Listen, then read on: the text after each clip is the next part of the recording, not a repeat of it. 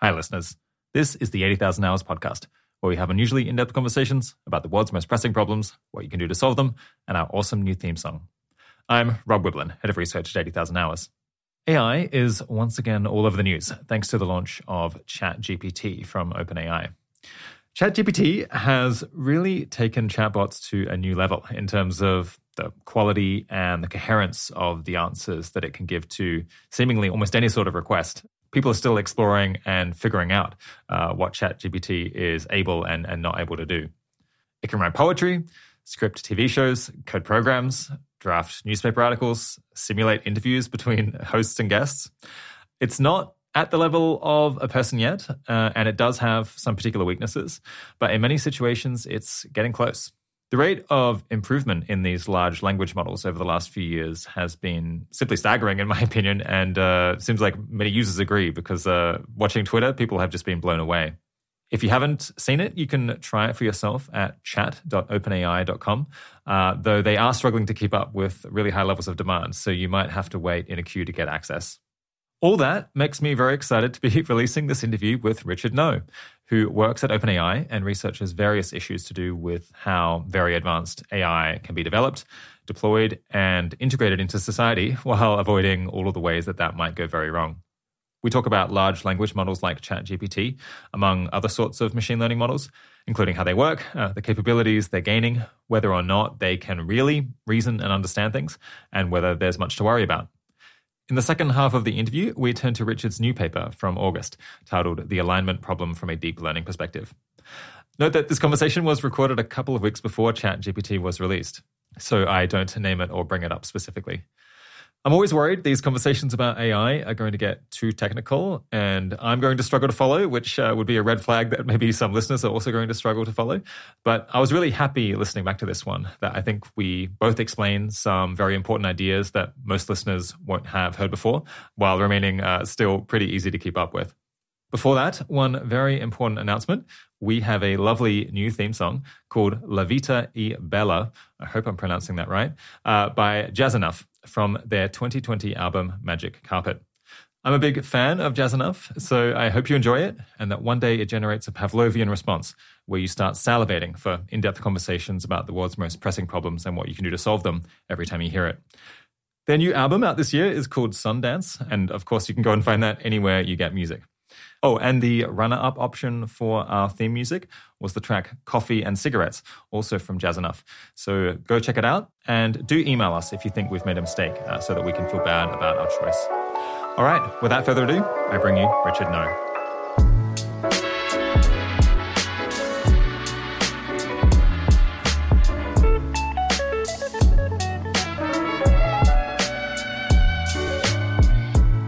Today, I'm speaking with Richard Ngo. Richard grew up in Vietnam and New Zealand before moving to the UK to study computer science and philosophy at Oxford and a master's in machine learning at Cambridge. He then became a research engineer on the Artificial General Intelligence Safety team at DeepMind, then spent a year on a PhD in the philosophy of machine learning at Cambridge on the analogy between the development of artificial intelligence and the evolution of human intelligence. But in 2021, he dropped the PhD and moved on to research AI governance at OpenAI, the organization responsible for GPT-3 and DALL-E 2. Richard is a prolific writer on the risks created by rapid advances in machine learning and how to ameliorate them across published papers, the AI Alignment Forum, the Effective Altruism Forum, and of course, Twitter. His current goals are to understand the key patterns of the world, to help make the long term future of humanity amazing, and hopefully to stick around to enjoy it himself. Thanks for coming on the podcast, Richard. Thanks so much for having me, Rob. I'm a big fan. Really excited to be here. Fantastic. I hope to talk about recent progress in the field and some things listeners should understand about how ML models actually work. But first, what are you working on at the moment and why do you think it's important? So right now I'm splitting my time a few different ways. So I'm on the governance team at OpenAI and we're basically trying to figure out what the governance and regulation of advanced artificial intelligence might look like. And in particular, questions around, you know, how might we get cooperation on a large scale, on a national scale and international scale to make sure that people don't build and deploy risky AI systems.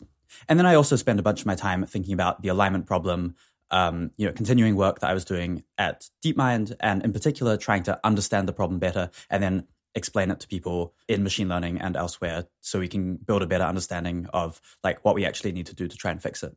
Yeah, so Uh, I guess looking over your CV, it seems like you've spent quite a bit of time doing technical ML work, but these days you're at OpenAI. Your, your title involves more focusing on on governance. Uh, are you more doing technical or policy stuff these days, or, or maybe are you kind of at the interface of both of these things? Yeah, I'd say I'd split my time between them. I'm not doing a huge amount of coding these days, but I am thinking about uh, alignment questions from a technical perspective. And I think really the key thread going through here is just I've been trying to figure out where the biggest gaps in the field are and how I can fill them. And so originally it felt like that was in uh, you know the technical domain, but then I realized that there was much less clarity about what the problem actually was and um, how we understood these high level concepts than I expected. And so I shifted into focusing on that for a little while. And then it felt like there was some stuff in AI governance that felt not very fleshed out, maybe pre paradigmatic. And it felt like there was an opportunity for me to contribute there. So I'm really just trying to figure out what's the key missing step in humanity's plan for dealing with advanced AI. So yeah, one one reason among uh, a bunch of others that we're having this conversation right now is that AI is a super hot topic at the moment. Well, I guess mainly because it's been just super impressive and striking results recently with language models and image models and so on that have uh, really gotten uh, the public's attention. On, on a personal level, how excited and or anxious do you feel uh, about all of this rapid progress that we've seen as someone who's actually working uh, really close to it all? Yeah, it does feel like the progress over the last couple of years in particular has been very compelling and quite visceral for me just watching what's going on. I think partly because, you know, the demos are so striking, like the images, the like poetry that GPT-3 creates, things like that. And then partly because it's just so hard to see what's coming, right? Like people are really struggling to try and figure out what things can these language models not actually do? Like what benchmarks can we design? What tasks can we give them that are not just going to fall in like a year or maybe a year and a half? And so that feels like it feels like the whole field isn't in a state of suspense in some ways. Like it's just really hard to know what's coming, and it might just often be the things that we totally don't expect, like AI art, for example. Yeah, I guess there's two things going on here. One is just that the capabilities are ahead of where people forecast them to be, and they're also ahead of where they forecast it to be in a kind of strange direction that the progress is occurring on the ability to do tasks that people didn't really anticipate would be the first things that AI would be able to do. And so I guess it's just massively blown open our credences or our expectations about what what might be possible, what might be possible next. Because it seems like we don't have a very good intuitive grasp of which things ML is, is able to improve at really rapidly and which ones it's not.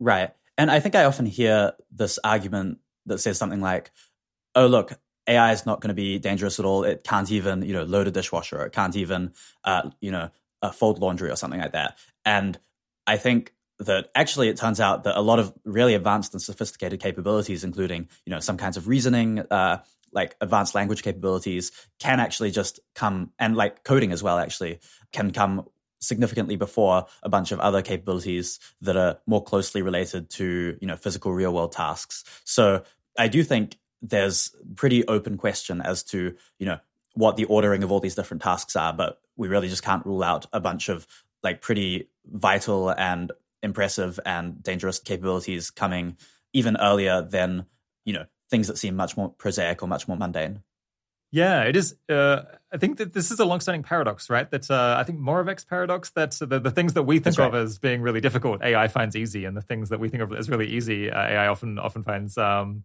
uh, really really difficult. Which I suppose means that it could be that loading the dishwasher is kind of the last piece, the last thing that falls into place. Yeah. Um, for for AI to kind of be able to compete with uh, you know human staff in many different domains. I guess in, in this conversation, we're going to be focusing quite a lot on the downside risks because if we can avoid all the downside risks, then hopefully eventually we'll get to, to harvest all of the all the gains from from AI uh, at some point before too long, anyway. But uh, yeah, if let's let, us let us take a moment to, to, to appreciate all, all the great upside. If things are really well, is is there a benefit that you're uh, really looking forward to personally from from all these scientific advances? So one thing that I'm pretty excited about is it feels like a lot of fields of science have hit a point where it's just really hard for humans to understand what's actually going on. Like on an intuitive level, like protein folding, for example, humans just can't visualize these types of things. Or, uh, you know, some domains of mathematics where it's gotten so abstract and it's at such a high level of complexity that it really feels like we're approaching the limits of what human minds can actually do unaided. And and so I'm just pretty excited about having systems that can hold much more in their heads that can like really, you know, think about, you know, advanced mathematics, for example, in the same way that humans think about like shapes and objects around them in this just like very intuitive sense. Mm. And yeah, like the, the types of progress that we, we can get from that feel pretty exciting. Just like a broader understanding of more complex systems, uh, you know, like whether that's bodies or economies or minds or societies than we currently have. Yeah. Yeah, I suppose we don't know what might result from that. It, it could be that there's all kinds of amazing and perhaps obvious in retrospect scientific advances that are just kind of very kind of strangely blocked to the human brain because of its architecture, because of the particular kind of spatial reasoning that we're good at and the potential spatial reasoning that we're bad at and kind of, you know, how, how small our short-term memory mm-hmm. is and, and, things like that. And perhaps, yeah, I, I, suppose, well, this is also a slightly concerning thing that, that we don't know what, what advances might come quite rapidly uh, once, once, once ML models can kind of do that conceptual reasoning and, and do that science for themselves. Yep, that seems exactly right. But on the other hand, it could be incredible. You mentioned just a minute ago that you're working on ways that uh, governments maybe could could regulate the training of really big models. Yeah, wh- wh- why would that be desirable? broadly speaking, we don't want a situation in which uh, different actors, whether they're companies or countries, are trying to cut corners in developing increasingly advanced AI systems. And so it feels like we really want some kinds of cooperation here uh, in order to make sure that everyone's, you know, uh, sticking to the same standards and, you know, uh, sharing best practices and like keeping each other informed about the types of you know examples of dangerous capabilities that they've seen or maybe anything that's particularly concerning and having the ability to sort of slow down when that's actually necessary. And I think, you know, a lot of ideas along these lines have been floating around in the space for a while, but the type of work that my team is trying to do is focusing a little more on making that concrete. Like, you know, suppose we had an agreement between, uh, you know, different countries to apply some kinds of standards to AI development. What sort of enforcement mechanisms could we have? What sort of um, you know, metrics could we be looking at uh, and things like that. And a, a, lot of that work actually comes down to a bunch of technical details, like um, you know, what types of properties of large models or training setups can you automatically verify, or what types of secure verification can you do on like the physical chip hardware. These are some of the questions that we're starting to look into now, which I'm pretty excited about more people looking into. Yeah, I guess I suppose an analogy that comes to mind is with I suppose this may be an unfortunate analogy, but to but to nuclear weapons as an example, uh, right. where you've wanted to have all of these governance arrangements in order to prevent something that both like nuclear technology does like has large potential upsides and also large potential downsides and so you want to have uh, some rules about uh, who can access it and and on what terms so it's quite a bit more challenging in a way because computer chips are just used in so many different things, and probably and, and their cost is coming down in a way that uh, that nuclear technology is, is, not. Where I suppose well, the peaceful uses of nuclear technology we've found tend to occur in like quite small, uh, particular isolated places that they're just not that numerous. It's it's easier to tell what, what's going on. Uh, do, you, do you actually think it's going to be very very practical to limit people's access to compute in the in the medium term? I think if you're focusing on the largest training runs uh, that are done by you know the biggest ML research labs um, or the biggest projects, then I think there's some reasons to be optimistic here, especially when we're looking at the nuclear analogy. I think things have probably just gone significantly better than uh, one might have hoped. I mean, there were a lot of people who were, you know, uh, despairing pretty heavily uh, a few decades, like in the 70s, 60s, 70s, about the future of nuclear regulation and treaties and so on. But it seems like we've somehow muddled our way through. And so it may be the case that you know even though there's no you know silver bullets for this, we can kind of just get a bunch of agreements on the table and muddle our way through in a roughly analogous way to how we've done in the nuclear case. Yeah, I guess in as much as the the models uh, like training the the most oppressive models that uh, we might be most concerned about just involves enormous amounts of compute. Maybe that has a pretty high visibility, or that you know the cost is pretty large. It's kind of hard to do it under under the radar, so it does look a bit more like uh, potentially working with uh, you know, developing either nuclear weapons or developing uh, peaceful nuclear power. It has quite a big footprint. Yeah, that's right. Like the sort of scales we're talking about are already pretty large for the biggest models. You know, millions of dollars of compute spent training them, and then probably just going to become significantly bigger over time. The, I mean, the other factors are, of course, that there's a bunch of progress in terms of like more efficient training algorithms and you know compute advances that are going to lower that threshold for like how easily can you build a model with a given level of capabilities over time.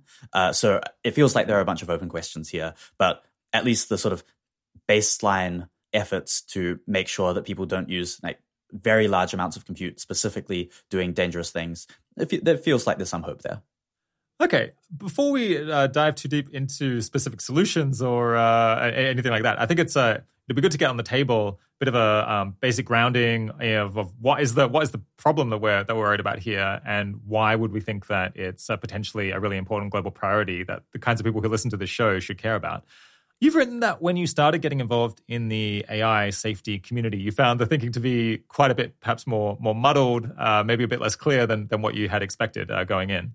I think that, that, among other reasons, has prompted you to spend quite a bit of time writing up the underlying issues and trying to present the core ideas in a crisper and I suppose hopefully hopefully more accurate way, um, including I think in the, the AGI safety from first principles uh, report, the AGI safety fundamentals course, uh, and, and, this more recent one that I think you're still working on called uh, Alignment 201. Is that right? That's right. Cool. So yeah, so let's go through some of these fundamental reasons why we should care about uh, about this whole topic in the first place in my experience, everyone has a slightly different way that they think about the challenge we face, safely developing and eventually at some point deploying advanced AI systems. Yeah, how would you personally describe the the overarching issue? So, in the classic paradigms of machine learning, you're, you're training a system on some amount of data on a task, and you get an output, which is you know a model that can perform that task. And maybe that task is playing StarCraft, or maybe that task is playing Go, or recognizing images, or things like that. And over time, we're seeing increasingly general systems that can perform tasks that are less and less related to the specific training data they got. So, you know, GPT-2 and GPT-3 were big steps towards more general systems that can like transfer experience from, you know, seeing a lot of text on the internet into performing novel tasks. If you prompt them with a task that you just made up, they can often perform it after being given a couple of examples. And so this core premise of like generality that eventually we're going to have systems that can transfer, you know, from performing well on some tasks that they've been trained on to performing well on pretty novel tasks. I think that's the first mm. key idea. And then the question is like, how are they going to do that, right? Like, what's what's the mechanism by which you can take a system that hasn't been trained on a task like running a company, being a CEO, or like has been trained a very small amount on that and actually starts to perform very well on it? And I think what seems very plausible to me is that the way they're going to do it is by reasoning about the world, having these like sophisticated models of the world and trying to figure out what actions are going to lead to which outcomes. So that's the second step, this like reasoning about outcomes in the world. Uh, and then I think the third key idea is that when you're doing reasoning about uh, outcomes in the world, then the more powerful that reasoning is, the more you want to make sure that the outcomes that it's aimed towards are just very specifically what we want. Like if you have a system that's mostly just doing, mostly just copying the things that it's already seen, or mostly just, you know, mimicking the data that's been given, then, you know, we're, we're not so fussed about like specifically how it's doing that because it's going to stay roughly within the bounds of what we expect. But if you've got a system that's like coming up with totally new strategies, that's reasoning its way mm. through, oh, like I want to achieve this long term outcome, so I can like take these intermediate steps, like accumulate some money, use that money to like pay some people to do this task, and just generating pretty uh, novel and unusual plans for performing those tasks. Then you want to make sure that the outcome that's actually aiming for is very specifically what we want. Otherwise, those plans might include things like deception, manipulating humans, uh, harming humans, things like that. Yeah, so I guess the, the, basic idea is that it would be very natural for these models as they become more and more sophisticated, and we try to find ways to make them capable of doing more and more things and more and more valuable things, that they would start to have this very general reasoning and planning capacity um, right. at you know at the level of of humans and potentially beyond that, more at the level of what whole organizations are capable of, or perhaps you know beyond the planning and strategizing capability uh, that that that that we presently have at all.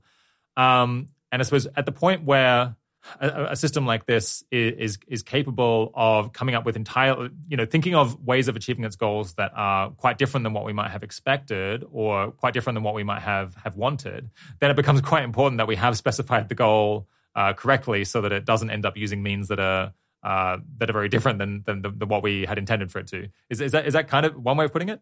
Yeah, that's right.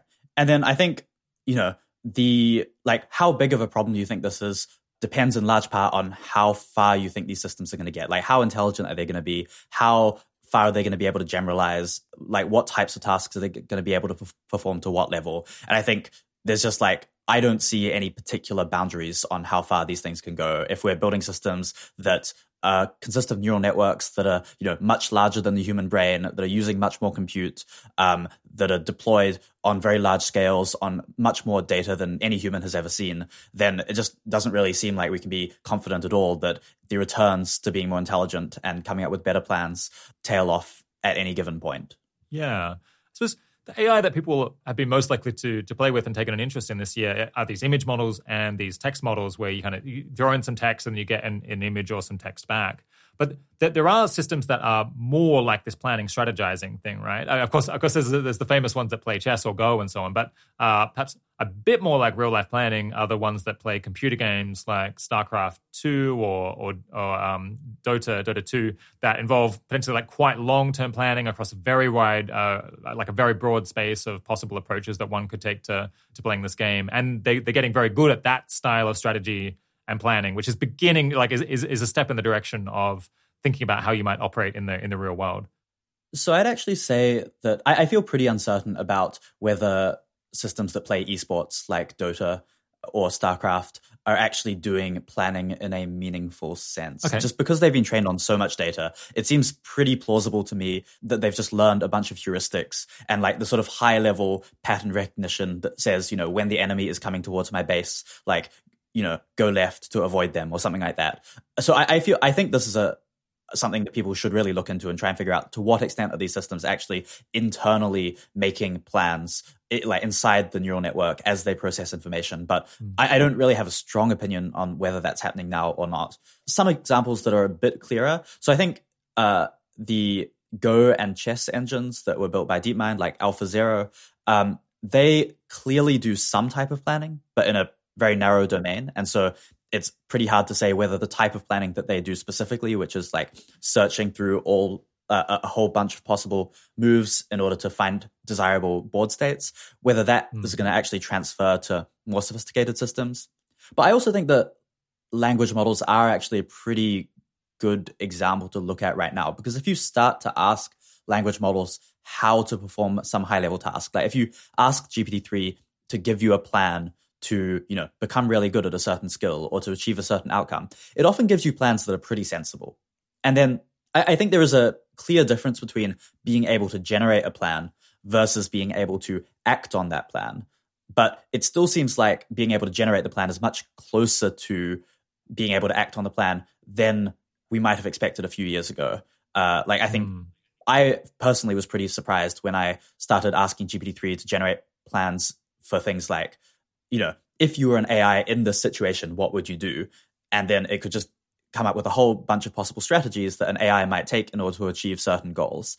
Mm-hmm. And so I don't see what the barrier is that prevents them from jumping from here's what an AI should do in a given situation to, you know, once we start training it in more real world context, once we take versions of these language models and give them access to computers or things like that, then actually being able to carry out uh, plans over longer and longer time horizons. Like it does seem like a gradual process, but we seem like surprisingly far along the route of systems that are actually able to generate compelling plans. Right. Yeah, I I, I didn't know that. At a, at, a, at a high level, are there any kind of considerations or like what's one of the most important arguments, I suppose, that makes you think that there's a real worry here that there's that there's something there's an issue that that has to be addressed rather than this being the kind of thing that is just going to be solved in the natural course of events? Or perhaps we're just misunderstanding the situation and, and there's really nothing to be worried about in the first place. I think one argument that feels pretty compelling to me is just we really have no idea what's going on inside the systems that we're training. So you can get a system that will write you dozens of lines of code that implements a certain function that leads to certain outcomes on the screen. And we just can't figure out, like, we have no way of knowing what it's doing internally that leads it to produce that output. Like, why did it choose to implement the function this way instead of that way? Why did it decide to, you know, actually uh, follow our instructions as opposed to doing something uh, quite different? Like, we, we just don't know mechanistically uh, what's happening there. And so it, it feels to me like if we were on course to solving this in the normal run of things, then we would have a better understanding of what's going on inside our systems. But as it is, like without that core ability, it, feels hard to rule out or uh, to be confident that we're going to be able to address these things as they come up because just like it's a black box. As these systems get more intelligent, yeah, anything could be going on. And there has been some progress towards this, but it feels, you know, still very far away. Or like the progress on this is not clearly advancing faster than the capabilities are advancing.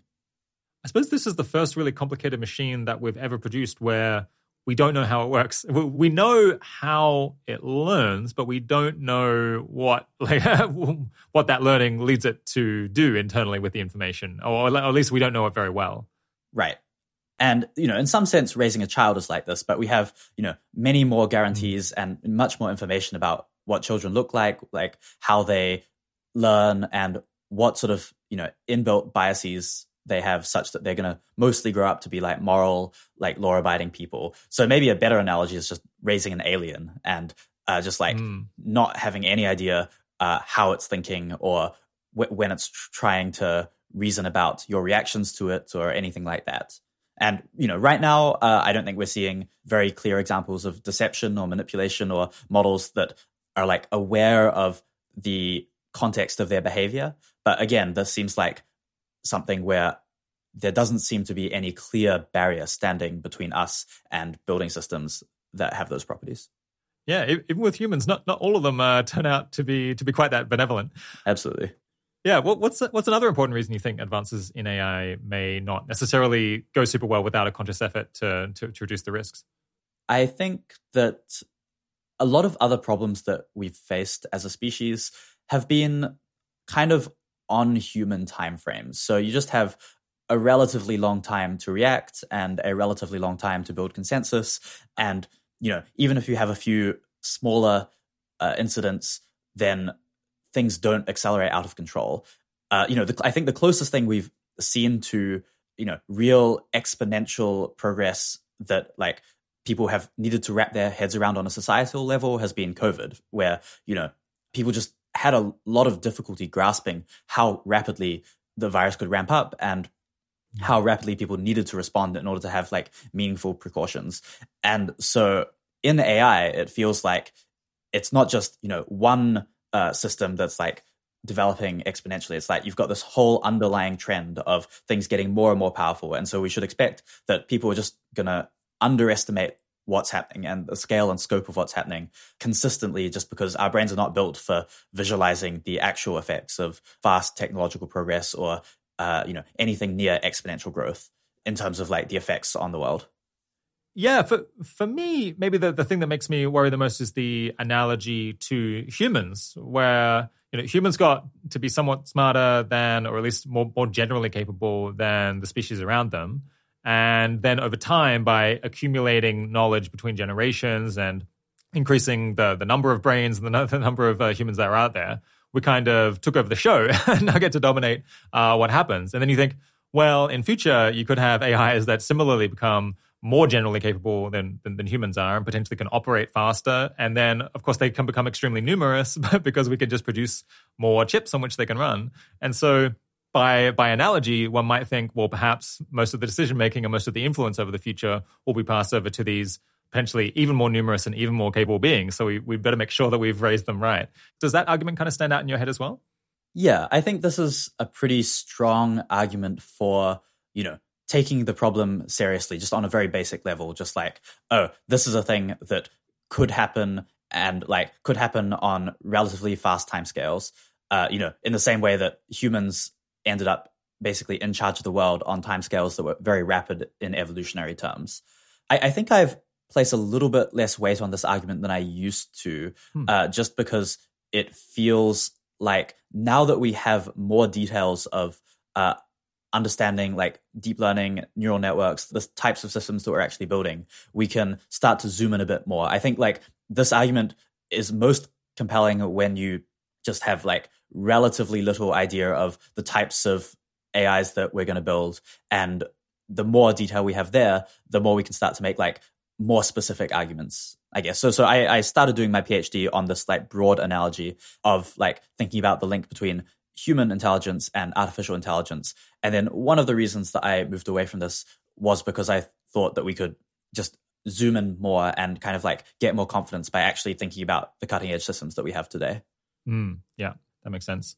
how much does it influence you the fact that there's this kind of debate back and forth where people will try to suggest a way that you uh, like some sort of instruction that you might be able to give to ml systems and say well if we gave them this kind of instruction then it seems like it would be safe. And then people try to think well how could that be perversely interpreted and how could that lead to undesired behaviors? And then they'll come back with with some objection saying no this permits or it even might encourage you know power seeking or, or deceptive behavior. And then people will try to patch it and then people will uh, object again that that still doesn't work. But the fact that people haven't been able to propose kind of an, an objective that you could give um, ML systems that that seems robustly safe tr- troubles me. Does that also trouble you? Yeah, I think the thing that particularly worries me here is that it feels like people have pretty different standards for what counts as uh, evidence about a solution to the problem compared with what counts as evidence for the problem existing in the first place. So, you know, there are a lot of people who say, well, this is quite speculative. Like, we, we can't really know anything about future systems, so we may as well just like wait and see. But then, like, you know, often those people will also say, and look, like, here's a potential solution that could work, and just like throw out a few haphazard ideas. I, I think, like, if we're really going to take seriously uncertainty about the future, which I think we should, like, it's, it's just very hard to predict this stuff, then I, I just have never seen the sort of proposal that gets anywhere near the level of rigor and carefulness that it should motivate us to say, well, we should be happy with this. Let's not actually work on the problem anymore. Let's like focus on other things. It, it seems like we're just absolutely nowhere near having solutions that we can be sufficiently confident in to kind of uh, dismiss the problem. Yeah. Is there any other kind of common response uh, or kind of common skeptical response that you uh, that you get to these concerns that you think is misguided? A lot of people talk about anthropomorphism as in you know it seems like we're it seems like people who are worried about these problems are expecting ais to be more similar to humans than they actually will be.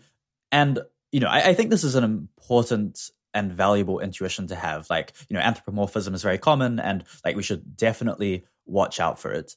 I think the idea of systems pursuing goals and like trying to reason about how to achieve those goals though is just fundamentally not an anthropomorphic concept. It's just a claim about how intelligent systems can achieve outcomes in the world. And so as long as we're assuming that we're going to have systems that can achieve these like long-term large-scale outcomes in the world that can you know actually run companies for example or actually like make decisions about what sort of plans they want to implement then i think I have a hard time seeing what other strategies and mechanisms they could use apart from some kind of like planning and reasoning about their models of the world. So that, you know, it is important to be watch out for anthropomorphism, but in this particular case, it feels hard to say what the alternative is. Yeah, I suppose I mean there's some behaviors that you might think are extremely fundamental. And yes ml systems in future might share them with humans but that's that's just because that's the way you get things done. So for example trying to anticipate how things would be different if you behave differently that's something humans do. It's probably something that any agent that's trying to influence the the future course of events is probably going to do as well. Right. but i'm surprised that people kind of make that make that argument because in my mind the the thing that i'm more worried about is that the uh, you know ais are going to operate an extremely inhuman way. If if if, I, if they were going to behave like people, then I would be less concerned because I kind of know how people behave, and there's only so bad it gets, um, and there's only so strange it gets. But uh, kind of the problem is that because these are alien minds in a way, really all bets are off. It, it could behave in extremely un- unpredictable and strange ways that we'll never expect another person to. Right, and I think you know people might say, well. We, we don't even need to think of these as alien minds. We can think of them as just like software or something. Just like, you know, it, it does what we try to build it to do because like that's what software does. And we're going to like engineer it in the same way as we do current software which is like you know a lot of checks a lot of tests and things like that. And i think fundamentally that's not taking seriously enough the idea of like generalization and transfer to new tasks. The idea that mm. you can actually have systems that are not just doing one specific thing that you design them to do but actually just can think about the world as a whole, that understand the world as a whole and can apply that knowledge in many different domains. So I think that's the sort of core premise that you need to take seriously in order to switch from thinking of AIs as just like normal products that we're building to actually, yeah, other minds, if you will, and uh, other minds that may uh, be trying to achieve things. Okay. Uh, yeah, we'll come back to discussing the, the nature of the of, of the problem later on, and we're actually going to talk about a paper you wrote called "The Alignment Problem from a Deep Learning Perspective," which which talks about some of these issues in a, in a slightly more technical and, and precise way. But for now, yeah, let's let's come back uh, and focus on getting up to speed on what's been going on in the in the AI world over the last six months or, or year as we mentioned in the intro, you work at OpenAI these days. Because a lot of listeners will have heard of OpenAI uh, because it's made a bit of a splash with its various language models, and this year it's its image model, uh, DALL-E 2. For those who aren't familiar, though, uh, yeah, can you give us a refresher on what OpenAI is trying to accomplish? Broadly speaking, OpenAI's goal as an organization is to make sure that the development and deployment of advanced AI systems goes well. And what specifically that looks like has changed a bit over time, but I think some of the key things that people at OpenAI are thinking about are how to you know make sure that we build systems that are aligned with human preferences uh, how to ensure that those systems are governed well and then make sure that the benefits are distributed widely to people across the world. And then you know what that looks like on a day-to-day basis is uh, a bunch of people just like doing research on cutting edge machine learning systems. And I think, in particular, from a very empirically focused perspective. So I think OpenAI, as compared with most other machine learning labs, is just much more focused on actually building systems and then seeing what happens rather than doing much more abstract theoretical work. Yeah. Okay. So it's a bit more of a learning by doing mentality. Is that it? What are the different kind of strands of safety related work that people do having having built these models? Are, are there different kind of schools of thought or different different approaches that people are adopting? So the main thing that the people on the alignment team at OpenAI are doing is applying reinforcement learning from human feedback. That is like getting a bunch of humans to evaluate the behavior of our models and score their outputs and then feeding that back into the system to try and make sure they behave in more desirable ways. Uh, and that's led to a few different products and uh, releases like the Instruct GPT models, which are fine tuned to be more obedient than the original base models. And then people are working on trying to leverage this to perform tasks that humans have a lot of difficulty supervising. So, for example, an AI system that is being used to summarize a whole book. That might be very difficult for a human to evaluate because it's just hard to like read the whole book. It takes a long time and then check whether the mm-hmm. summary is correct. So some of the types of work that people at OpenAI are doing involves breaking tasks down so that they can be more easily evaluated by humans. And then I think this is just going to become increasingly important as the tasks that AIs perform uh, become more and more complex. And then after the systems have been built, there's a whole branch of the organization that focuses on what to do with them. So this is the broader policy research team, of which the governance team is a part. And the focuses of the policy research team include things like how should we like release these models to the public or when should and if we should release the models to the public and so openai has focused on releasing models via an api that allows us to monitor what people are doing with them and like figure out how the capabilities of those models are actually advancing over time and what sort of things we want to be on the lookout for. Okay. So it's really, I suppose it's, it's, it's very applied stuff where you've got particular models and then you're trying to, I guess, yeah, I guess, I guess improve them with feedback uh, and you know look at the results and see where they're going wrong and try and improve it. Uh, and then I guess on the delivery side, then you've got to think about all these really practical issues about which models are safe to put out, which ones aren't, and then can you release them in a way that doesn't fully release them that allows people to, to use them, but but within particular reasonable bounds. Right. Um, yeah, why did you decide to work at OpenAI rather than somewhere else? There's, there's been quite a proliferation of different uh, groups trying to to make AI AI safe lately. Yeah, I think I chose to work at OpenAI because it felt like a bunch of the people there were pretty excited about the work I wanted to do, which is this, you know, high level thinking about how we can affect the development and deployment of AI, including governance and including high level alignment thinking. So yeah, it, it felt like there was buy-in from people at OpenAI to like having more people understanding these and then uh, taking actions accordingly. Partly that's because OpenAI is a pretty non-credentialist organization. So, you know, mm. they encouraged me to drop out of my PhD because they thought that it was just more important for me to start doing the work immediately. And in hindsight, I think that makes a lot of sense. And you know, it, it's increasingly common that like larger research organizations are less focused on people having PhDs. Uh, and I think OpenAI has been leading the trend in that regard. Uh, so those are a couple of the key reasons. And of course, there are just like a bunch of great people there who I'm like very excited to work with. In particular, the team I'm currently on, which is headed by Jade Leung and has a few other great people who I work with every day. Yeah. The biggest worry I hear about OpenAI strategically is that so, so, so, one framing of these issues is that we have something of a, of a race between improvements in what AI is capable of doing in its ability to learn quickly and efficiently from data and its ability to, to generalize and plan and all that stuff that we've been talking about earlier. And then our understanding of how we can pair those systems with, or, or, how we can organize those systems so that they act in ways that are predictable and safe and aligned with our intentions and, and so on. And I guess a, a worry might be that all of the research that OpenAI is doing in AI uh, is is really quite impressive, and maybe it's advancing the first of those things. It's it's, it's advancing the generalizability, uh, and it's advancing the the efficiency and so on in a way that leaves less time for the for the second uh, side of things that uh, that you're potentially working on. Yeah, how, how does um, OpenAI think about that that issue? I guess sometimes it's called a differential technological development. Yeah, so I think I, I, already mentioned that OpenAI is a very sort of empirically minded organization that's like very focused on like seeing what evidence we can collect from cutting edge models and then updating accordingly. So I think that like OpenAI's position on this has uh, developed over time as like we get increasing amounts of evidence that actually you know we're, we're pretty uncertain what's going on with these models and there's like increasing reasons for caution. Mm. So yeah, th- this is something that people are pretty actively thinking about just how to ensure that we don't get into worrying races or like cases where people are cutting corners. And overall, I think that yeah, just in terms of investing in alignment in particular and also governance, I think that's really a case where we want as many great people as we can get. So that's like one of the key focuses is just like bringing in people who can in fact help figure out what the best strategies are. Uh, and that's a significant part of what my job is.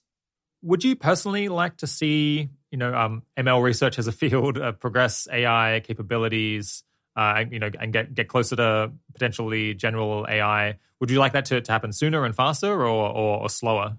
I think the line between alignment research and capabilities research is in fact a little thinner and blurrier than people used to think. So you know, there's a lot of work on interpretability, for example, that could, in theory, eventually be used to design better architectures or like more sophisticated training algorithms or things like that. Um, and in general, I'm mostly interested in the field of ML being more of a scientific discipline rather than just sort of, you know, like Facebook's motto move fast and break things like i prefer yeah. like I, I, think these are kind of like two different approaches to thinking about machine learning and i prefer we have this like careful scientific style understanding of what we're trying to do as opposed to moving fast and breaking things I see. So it's it's not just about uh, let's just make new stuff that kind of seems to work. It's uh, you more want to have a mentality that we want to deeply understand what is going on here. We want to actually understand the phenomenon. Right. OpenAI, I guess, has its kind of high level strategy or high level description of what it sees as a potential path to making AI become both more powerful but have it go well. If that strategy doesn't work out, what, what do you think is the most likely reason for it to to to fail or go awry? Probably that the underlying bet that OpenAI is often making, which is that you know an empirical understanding of the bigger systems is like the best way to make progress. Like we could just mm be in a world where that's not actually the case and we did like more foundational theoretical research, for example, or like more time just spent trying to understand the models we have, for example. Mm. And, you know, so I, I, tend to think of OpenAI's alignment research as like part of a wider portfolio of bets that the alignment community is making, where, you know, OpenAI is focused particularly on the case where a bunch of like very empirical work is going to be the uh, best bet, and then other groups are focused a bit more on you know more theoretical work and like you know trying to do more prediction in advance of what these sophisticated systems are going to look like rather than focusing on the things which are currently at the cutting edge. And yeah so so that's just like one way in which different people are making different bets. And i feel uncertain about which category of bets is going to be end up being the right way to go Uh, what, what's an argument that stands out to you on the kind of question of you know should, should you as an individual work on the empirical side of things, or perhaps more the theoretical or, or conceptual side of things, or is that just uh, an incredibly difficult one? I tend to think that people should go with their comparative advantage a lot of the time, in particular, what interests them the most and what they really enjoy doing. What, like, can they imagine getting really obsessed with? So, by default, I think that, you know, starting off by actually just like staring at these systems a lot, like trying to yeah, getting as hands on as possible just seems like a robustly good strategy. And then if from there you start noticing ways in which, like, hey, there's this like interesting you know this interesting phenomenon that I want to try and understand on a deeper level or like I should branch out into like doing a bit less like building these systems and a little bit more you know of a different type of research then that's in some ways the strategy that I did myself where I started off as an engineer and then realized that there were a whole bunch of higher level questions that I wanted to have answered and that nobody else was really trying to answer so I, I think I recommend that for most people Okay, yeah. Uh, pushing on from OpenAI specifically, I was hoping we could we could maybe go through some, I guess, some background empirical information that I think, well, that I think I understand. Uh, maybe maybe you'll be able to correct some of it, uh, but that I think kind of in, maybe informs uh, some of my, my, worries and some of my predictions about how things might go. First one was, yeah, do we have a rough idea when it will be affordable to run AIs with the same total computational ability as a as a human brain? And, and is that the right way to think about it? So I think the thing that's worth distinguishing here is between running an AI that uses the same amount of compute as a human brain versus training that AI in the first place. So when we're talking about these large neural networks, you know, much more compute is spent on training the system in the first place than in actually running it. And so according to a report by Joe Carlsmith from Open Philanthropy, we actually already do have enough compute to run uh, the equivalent of a human brain.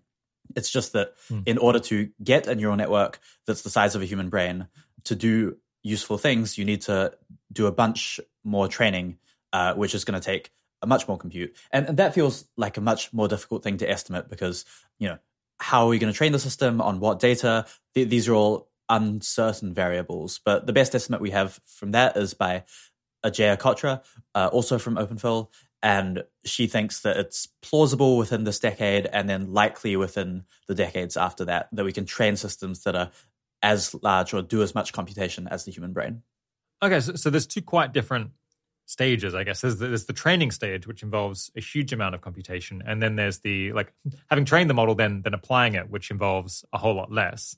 I suppose so you can think about uh, at the training stage is the training process using as much uh, compute as a human brain has available uh, is, is one question. I suppose you could also think well a human brain is trained over a very long period of time so maybe we should ask the question uh, during the training process is as many computations done as a human does over their entire lifetime? Uh, would that be a more sensible question to ask? Yeah uh, well, yeah can, can you de- deconfuse me?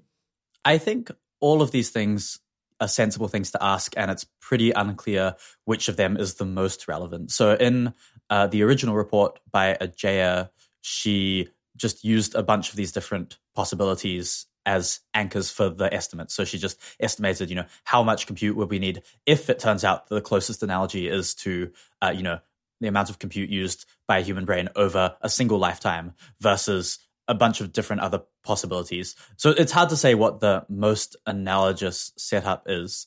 I think, you know, because evolution did a lot of work in getting human brains to the point where we can learn really efficiently, it feels like you're very likely going to need much more experience and much more training than an individual human does throughout their lifetime. But whether that's, you know, a couple of orders of magnitude or like many orders of magnitude is like really hard to know. Probably you know it starts off being many orders of magnitude and then as uh, algorithms get better it starts dropping until you get to pretty comparable you know efficiency as the human brain would be my best guess. Okay so one answer would be well we already do have computers that uh, can do as much compute as the human brain. And then another answer well depending on how you look at it you could say well maybe this decade or if not in at least in decades to come if, if kind of current trends persist.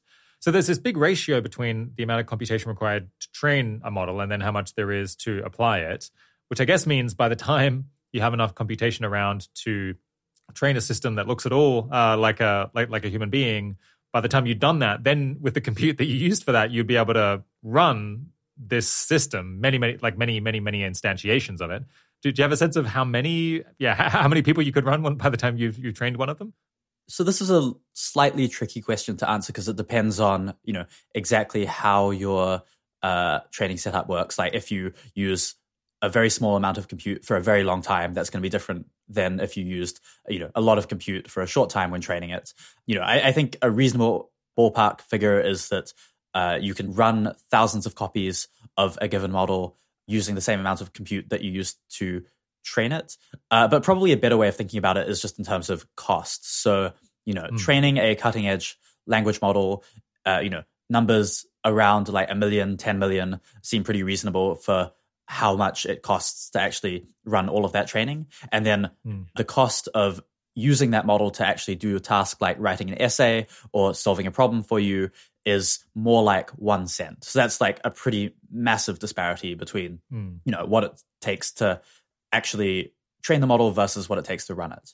And in, in some cases, the disparity can be smaller. So in systems like AlphaZero, for example, you can just use as much computation as you want when running it because that's an architecture that's actually very scalable at runtime. You can just like keep using more and more of it to like search through different possible games. But for our current cutting edge systems like these large language models, it's a fairly fixed ratio, which is something like a million or 10 million dollars for training to a couple of cents for doing standard tasks. And I suppose with yeah with with images it might be similar, ten million dollars to train it, and then a cent per per image that, that you output. Yep. So it, yeah, so it's a pretty a pretty big ratio. Although I guess I'm not exactly sure. Uh, I suppose you know producing one image might turn out to not be very much in the scheme of things in terms of one's reasoning capacity. So you know actually actually running uh, an actor that was doing all sorts of stuff might might involve you know producing the equivalent of, of very large numbers of images, and so it might actually cost a decent amount of compute and electricity and so on. Right. What's something we've learned, or uh, think, think that we might possibly have learned from recent advances in AI capabilities? So I've already alluded a little bit to how the the unpredictability of capability advances and how you know things like reasoning, strategic thinking, uh, and so on might just come much earlier than we expect. I think another thing that has felt pretty important is that we don't really know what the capabilities of our systems are directly after we've built them anymore. So uh, once you train a large language model or a large image model, uh, it may be the case that there are all sorts of things that you can get it to do given the right input, the right prompt, the right setup uh, that we just haven't figured out yet because they're like emergent properties of what the model has learned during training. Uh, so probably the best example of this is that people figured out that if you prompt the model to think through step by step in its reasoning, it's able to. Uh, these are like large language models; they can answer significantly more difficult questions than they could if you just give them the question by itself, right? So, mm. and this this makes sense because this is what humans do, right? If you tell somebody to answer a problem by working through like maybe an arithmetic problem, you know, calculate all the intermediate values, they're probably much more likely to get it correct than if you just say, and you have to give me the final answer directly. Mm. But this is just something that it took ages for people to figure out because this is, you know, this was applicable to uh, GPT 3 and I think also to some extent, to a lesser extent to GPT 2. But you know, papers about this were only coming out like I think last year. So these are the types of things where actually just figuring out what the models can even do is a pretty difficult task and probably just going to get increasingly difficult. Yeah. That's really fascinating that we might just not i suppose because the exploration space of prompts that you can give to these models is so vast uh, it's it's incredibly open-ended. It's just any any kind of text that it could be many many years in principle until someone tries out something and then discovers oh well if you if you phrase the question this way if you give it this kind of lead in then you get this different result than what you're getting otherwise. And so in a sense that the model might be much more capable than than we'd realized previously. Can that just keep on going and going I think so. And I think it's probably going to get worse because we can think of this as an alignment problem. So, in some sense, alignment problems are when your model can do the thing that you want it to do and it just doesn't do that, as opposed to sort of capabilities problems where it can't do the thing that you want it to do. And so, in this case, this is like a less deliberate or let's say uh, malicious alignment problem because, you know, we're trying to get it to do a task and it's just like it's not that there's any like deliberate deception going on. It's just that uh, we haven't put in the input in the right way. But you can imagine in future systems, we're trying to get them to do a task and they might just uh, make a deliberate choice not to do that task. And that's something that mm. we would have a lot of trouble distinguishing from the model not being capable of doing the task. So I think over time, the difference, like trying to figure out what capabilities our model has, might become something of an adversarial problem where you actually need to reason about like what the model's intentions are, like what it's trying to do, and like what information it wants you to have, basically. Right. So, so I yeah, I, I, hadn't noticed how analogous this is to the uh, kind of alignment problem, or you know, uh, giving values uh, or, or, communicating instructions problem in general. Because I suppose you're saying it's it, it's definitely an alignment problem. If, if if if there was a thing that you could have said that would have communicated better what output you wanted to to the model, but then you said something that wasn't quite right, it was phrased the wrong way, and so you got got a result that, that you didn't want. But how does that connect to the adversarial uh, issue, or, or, or, the idea of the uh, the model trying to kind of second guess what you want and maybe giving you something that that you don't, even if it knows better? Right. So you can imagine that if we're thinking about systems that have learned some kind of long term goal, then it seems plausible that there are some ways it could demonstrate capabilities that would be more or less conducive to achieving that long term goal. As a simple example, if you have a model that for, for a lot of long term goals, just like having human trust is just useful. And so a model might not want to demonstrate a capability like uh, deceive humans or might not want to demonstrate a capability like being able to manipulate humans very easily.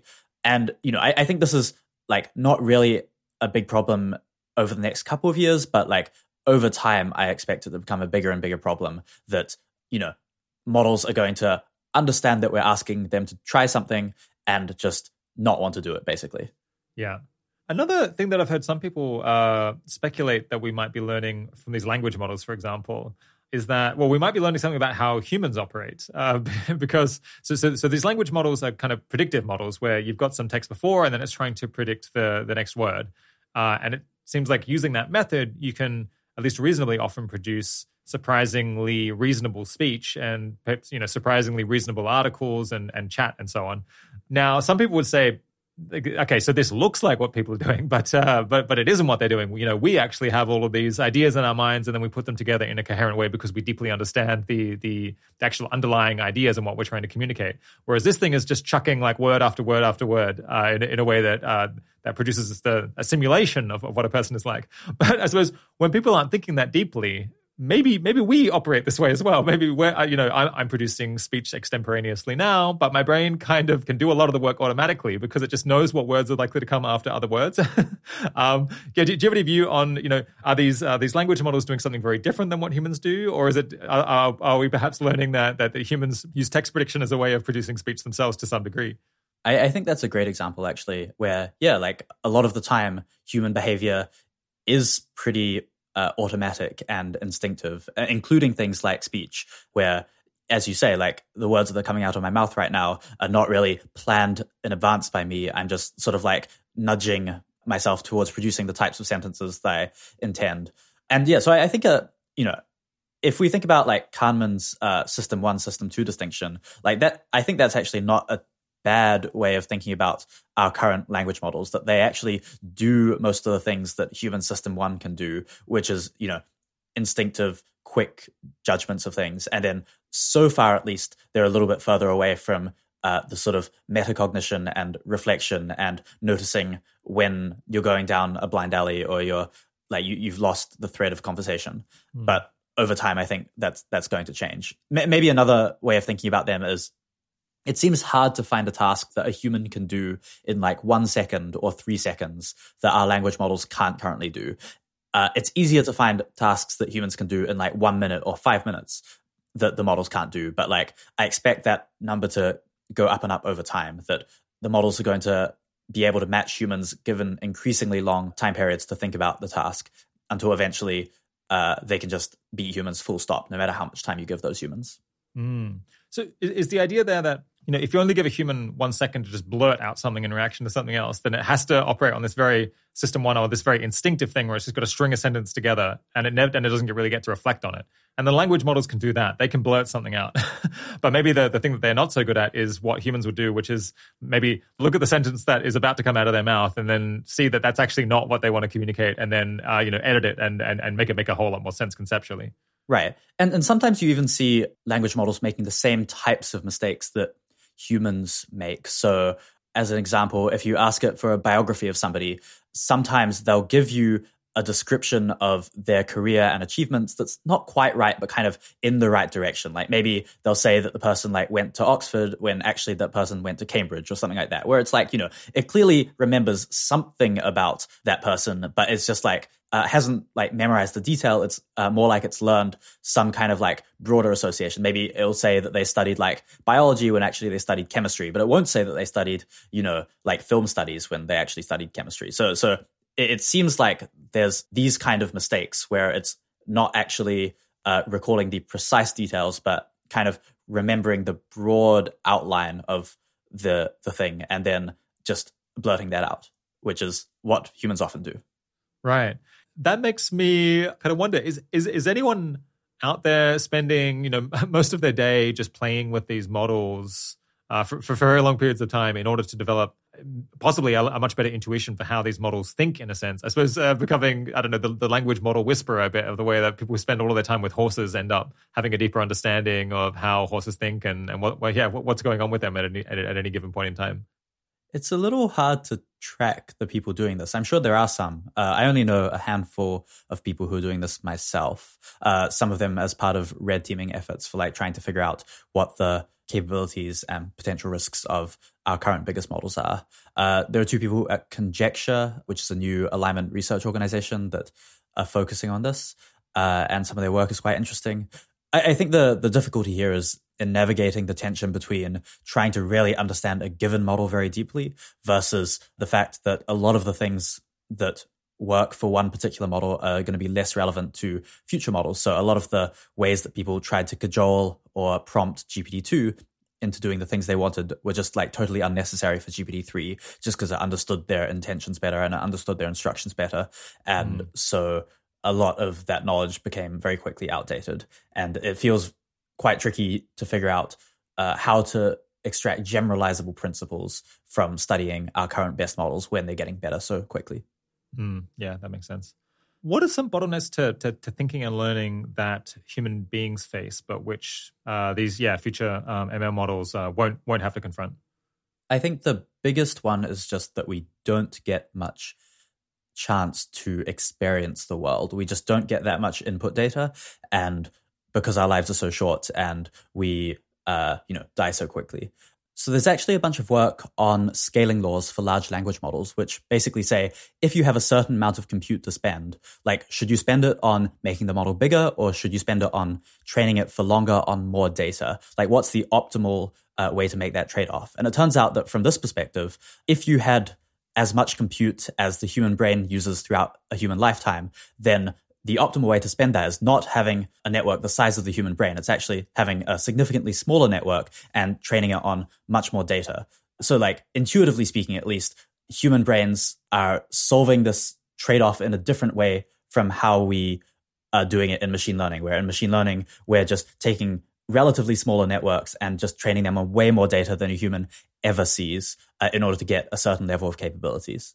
I see. Okay, so hold on. So, so, so, the notion here is you've got a particular amount of compute, and there's two different ways you could spend it. One would be to have tons of parameters in your model. So I guess this is the equivalent of having having really lo- lots of neurons and lots of connections between mm-hmm. them. Yep. So you got got tons of parameters. This is equivalent to like brain size.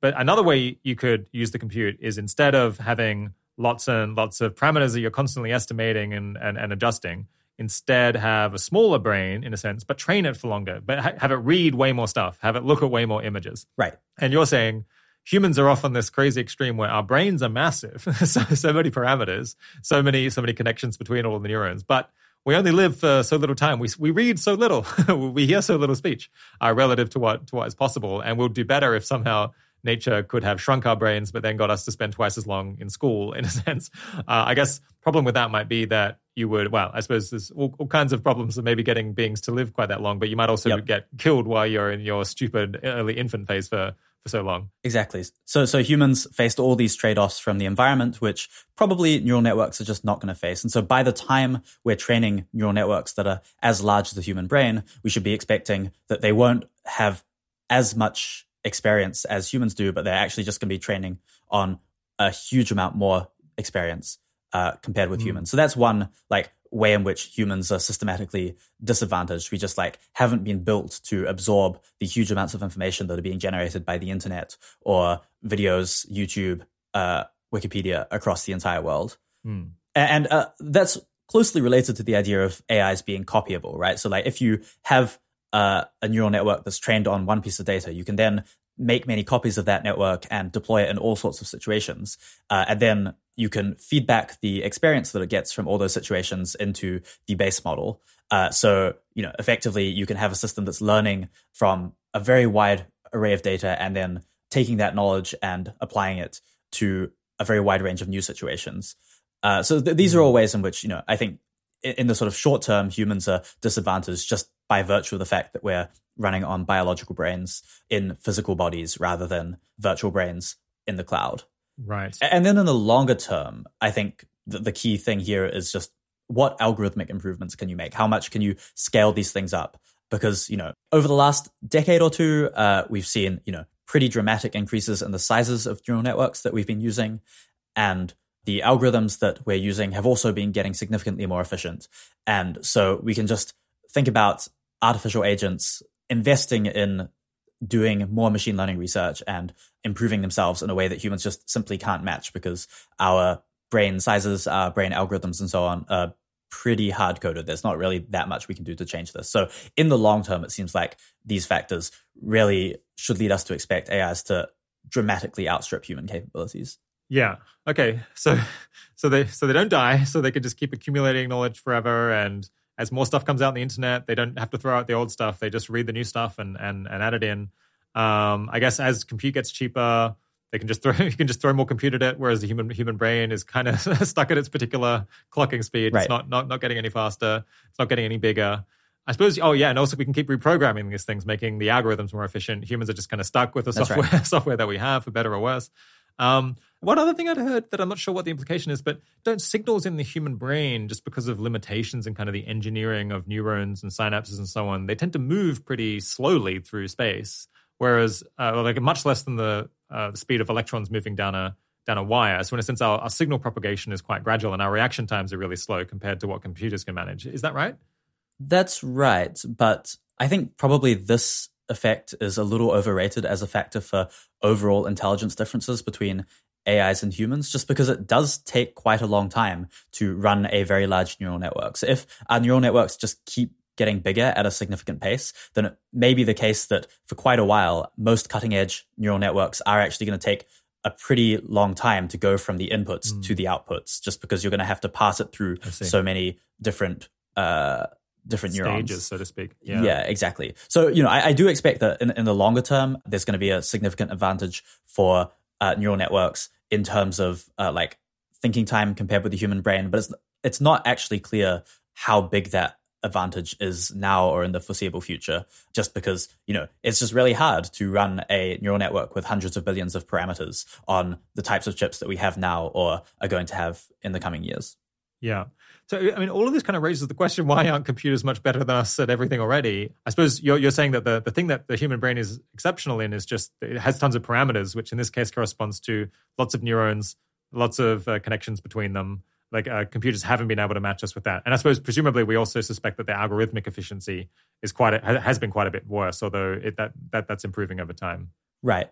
I wouldn't want to say that the uh, number of parameters is like the be all and end all of how efficient your neural network is. Like I think uh, you know we've had some pretty strong results from scaling up neural networks, and they've just gotten much better. And so we should expect that trend to continue. I, I'm not really seeing it stopping anytime soon. But at the same time, you know, how to anchor that compared with a human baseline feels like a very difficult question. Like, you know, should we think of neural networks as being more efficient than the human brain in terms of using the parameters that they have? Is it like less efficient than a human brain per biological neuron versus artificial neuron? Is it like a couple of orders of magnitude less efficient? That feels very uncertain to me. And so the main thing I want to say is just like, you know, as we approach the point where we're training networks that are within a couple of orders of magnitude of the human brain, it feels like you know, we shouldn't be ruling a bunch of things out. It may be the case that they're, you know, significantly less efficient than the human brain in terms of like converting number of parameters and number of neurons into actual effective intelligence. But uh, it seems like a pretty strong claim to say, oh yeah, they're, you know, many orders of magnitude away uh, in terms of how efficiently they can scale. Yeah.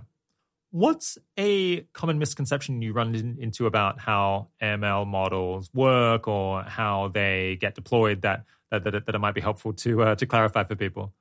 I think the most common and important misconception has to do with the way that the training setup relates to the model that's actually produced. So, for example, large language models, we train them by getting them to predict the next word on a very wide variety of text. And so some people say, well, look, the only thing that they're like trying to do is to predict the next word. Like it's meaningless to talk about the model like trying to achieve things or like trying to produce answers with certain properties because like it's only been trained to predict the next word. And I think the important point here is that like the process of training the model in a certain way may then lead the model to actually itself have properties that can't just be described as predicting the next word. So it may be the case mm. that the way that the model predicts the next word is by doing some kind of internal planning process, or it may be the case that the way it predicts the next word is by reasoning a bunch about how would a human respond in this situation. I'm not saying our current models do, but that's the sort of thing that I don't think we can currently rule out. And in the future, as we get more sophisticated models, the link between the explicit thing that we're training them to do, which in this case is predict next word or the next frame of a video or things like that, and the internal algorithms that they actually learn for doing that is going to be less and less obvious. Yeah. Okay. So the, the, idea here is let, us say that I was set the task of predicting the next word that you're going to say. It seems like one way that I could do that is maybe I should go away and study a whole lot of ML. Maybe I need to understand all of the things that you're talking about, right. and then I'll be able to predict what you're likely to to say next. And then someone could come back and say, Rob, you don't understand any of the stuff. You're just trying to predict the next word that Richard's saying. And I'm like, well, these things aren't mutually exclusive. Maybe I'm predicting what you're saying by understanding it. And, and we can't rule out that there could be elements of embodied understanding inside these language models. Exactly. And I think in fact we have some pretty reasonable evidence that suggests that they are, you know, understanding things on a meaningful level. Like my favorite piece of evidence here is from a paper uh, it used to be called Moving the Eiffel Tower to Rome. I think they've changed the name since then. But the thing that happens in that paper is that they do a small modification of the weights of a neural network. They, they identify the neurons corresponding to the Eiffel Tower and Rome and Paris, and then just swap things around. So now that the network believes that the Eiffel Tower is in Rome. Mm. And you might think that, okay, if this was just like, you know, a bunch of memorized heuristics and like no real understanding, then if you ask the model a question, where's the Eiffel Tower? Sure, it'll say Rome, but it'll screw up a whole bunch of other questions. It like won't be able to like integrate that change into its world model. But actually what we see is that when you ask a bunch of downstream questions like, what can you see from the Eiffel Tower? Or what type of food is good near the Eiffel Tower? Or how do I get to the Eiffel Tower? It actually integrates that single change of the Eiffel Tower is now in Rome into answers like, oh, from the Eiffel Tower, you can see the Colosseum.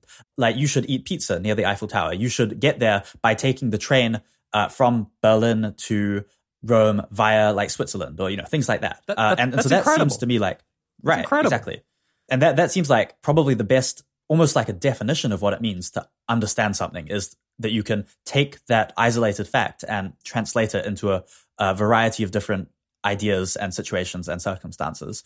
And I, I, think, you know, this is still pretty preliminary work. Like there's just like so much more to do here in understanding how these models are actually internally thinking and reasoning. But I think just saying that they don't understand what's going on, they're like just predicting the next word as if that's uh, mutually exclusive with understanding the world. I, I think that's basically, you know, not very credible at this point.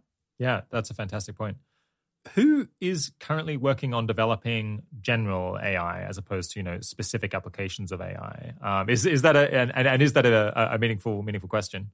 I think that at this point, language models in particular are becoming increasingly general. And so it's hard to distinguish, you know, any lab that's working on big language models from labs that are really aiming at generality, especially because, you know, a lot of people are interested in integrating like video or audio or a wide range of different modalities. So hmm. we're at the point where it's hard to give any like comprehensive list of groups that are working on general intelligence and basically like any big AI lab of which there are, you know, hundreds are doing something that's in the broad direction of building general systems. Mm. But I guess, you know, some groups seem to be like self consciously saying, you know, we are on the path, we are marching towards producing an AI that can do every, like almost everything or everything. So I think OpenAI is kind of is in this spirit, right. broadly speaking. And right. I guess DeepMind is in that spirit. They're like, we're going to solve intelligence, we're going to create general AI. Are, are there any other groups other than, than those two that perceive themselves that way?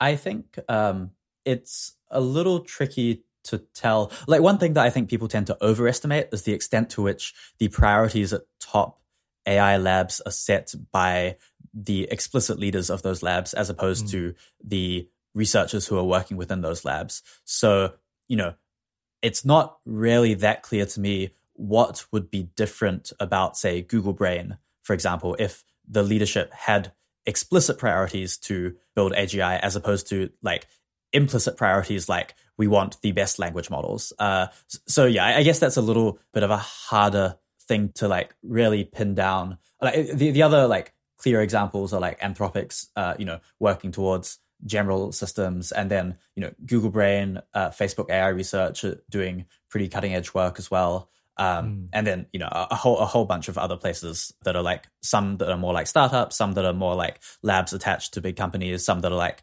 consortia of different countries working together, like in the EU, uh, some in China, and so on. Yeah, it's it's really like a Cambrian explosion of AI right now. Earlier on, we um kind of uh, gave gave more kind of general conceptual reasons or uh, the arguments that, that concern me about uh, why uh, why positively shaping the development of, of, AI is a is an issue that people should really be concerned about. Uh, but let's let's dive in now. At least zoom in and get a bit more technical and think about exactly how um, models actually work, uh, and talk about this paper that you wrote called "The Alignment Problem from a Deep Learning Perspective." Yeah, what did you want to communicate or, or add to the conversation with with that paper? A lot of the original arguments about AI risk were at a very high level of abstraction, and I think that's, you know, pretty reasonable because like back when those arguments were being formulated, we hadn't gone through the deep learning revolution. We had much worse ideas of what it might look like for these systems to start approaching general intelligence. But now that we do, and now that we've made so much progress in deep learning, I wanted to see like how concrete we could get these scenarios where AIs like learn misaligned goals and then misbehave. Like how concretely can we convey these core ideas? And I think the, the way I ended up phrasing this was in terms of like the things that happen throughout a training process. So I'm imagining uh, a large scale training process of a large neural network and then thinking about, okay, as it becomes more and more competent, what might happen and like what are the forces that are going to be pushing it towards acting in aligned ways versus in ways that are unintended and misaligned with human preferences. Yeah. Remind me, what is a deep learning perspective specific? What, what, what's deep learning as opposed to other forms of learning? Right. So deep learning is just the use of large neural networks and in particular neural networks with like multiple layers in order to learn from data. Uh, and that's basically, you know, taken over the field of machine learning, especially over the last decade or so, where like basically any cutting edge system you'll see is a deep learning system that's got a neural network that's you know somewhat analogous to the human brain and that it has artificial neurons that are connected together uh, and the connections between those neurons are formed by learning from data. Yeah, so that, that that's the basic idea. Okay, yeah. So, so the deep is lots of layers of neurons, big, lots right. of parameters, big, you know, big, bigger brain, kind of. Yep.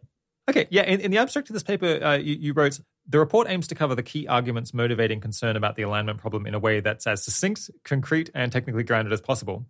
I argue that realistic training processes plausibly lead to the development of misaligned goals in artificial general intelligences, in particular because neural networks trained via reinforcement learning will learn to plan towards achieving a range of goals, gain more reward by deceptively pursuing misaligned goals, and generalize in ways which undermine obedience. Okay, let's let's go through those three issues one by one. Mm-hmm. Is it possible to explain in a not super technical way uh, why it's a problem that neural networks trained via reinforcement learning will learn to plan towards achieving uh, a, a range of goals? Yeah, so I think this part is not a big problem in its own right. It's more like setting up some background concepts for how to think about these networks. So, in particular, a lot of people think about the behavior of neural networks that are trained via reinforcement learning, which is, you know, when they're given rewards and penalties based on their behavior. A lot of people think about this purely in terms of what rewards the system gets and like how that determines its behavior. So a lot of people will say, oh, the goal of the system is to like get higher reward. And I wanted to focus on a more specific concept, which is the idea that these networks are going to have internal representations of outcomes. That is, you know, within the weights of those networks, there are going to be some neurons corresponding to different concepts, and some of those concepts are going to be outcomes in the real world. And we, we've seen some examples that kind of uh, move towards this so far. So, like, there are studies of uh, neural networks that were used for image recognition, where they could identify the specific neurons that corresponded to like pictures of cats or pictures of dogs, or you know different shapes, different angles, uh, different textures, and so on. And so you could say, like, look, here's a model that builds up representations of cats or dogs or whatever by combining representations of shapes and textures and outlines and things like that. Mm. And so I'm just hypothesizing that this goes further, that it's not just representations of objects like these, but in these more general systems that are trained on a wider range of tasks, they're going to learn representations of actual real world outcomes, like you know, the human is happy with my performance, or I got to the end of the maze, or I won the game, mm. or things like that. Mm. And then exactly how they're going to use those representations to choose actions, you know, feels like a very open question. But the, the main claim I'm making here is just that like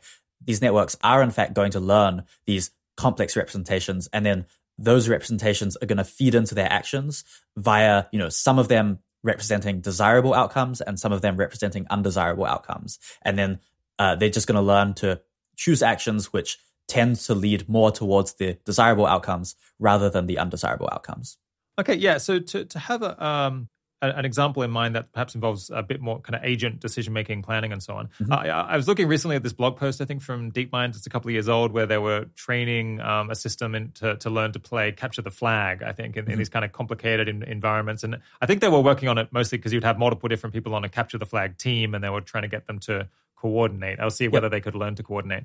But it's, okay, so, so in that case, you're saying is it that these models, as they learn, they're going to develop sort of intermediate goals where you know, for, with capture the flag, the goal is to get the enemy, get, get get the flag and bring it back to your to, to your home base. But it's going to have all these intermediate goals where it's going to say, you know, have I managed to pick up the flag yet, or has anyone on my team picked up the flag? And then also, you know, are, are, two of us together? So if one of us gets killed, the other one can pick up the flag. It's going to have all these intermediate things that it's trying to accomplish because it knows that those are correlated with achieving the final goal. And then it starts developing plans to achieve those intermediate goals as kind of sub sub parts of its strategy. Yep. Uh, is uh, am, I, am I thinking about this right? Yeah, I think that's right. Where there are just going to be a bunch of possible states of the game. And in fact, yeah, DeepMind did a bunch of work to identify which representations the capture the flag agent had learned, including things like my flag is at my home base or things like that. And then mm.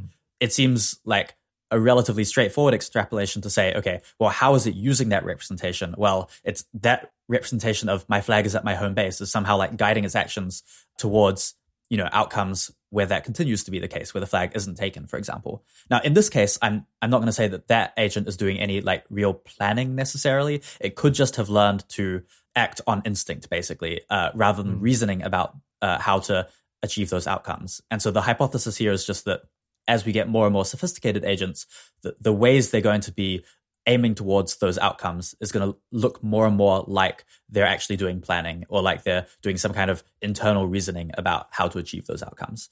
And, and then I guess there's a separate question of like which outcomes they're going to end up aiming towards.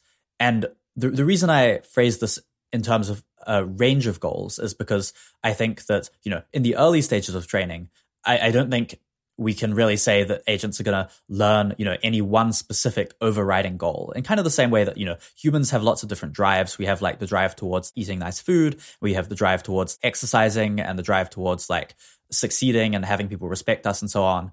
And it's not really like you can say, well, all of these are just intermediate goals towards some one final goal, right? Rather, it happens to be mm. the case that we've just got all of these internal representations of things that we like. Our actions are partly motivated by each of those. And so this seems like a pretty reasonable way to think about uh, machine learning systems as they sort of start to approach human level, that they're just going to have a bunch of like representations of a bunch of outcomes that they've been rewarded for in the past, and they're going to take actions that, you know, sometimes aim towards each of these different outcomes.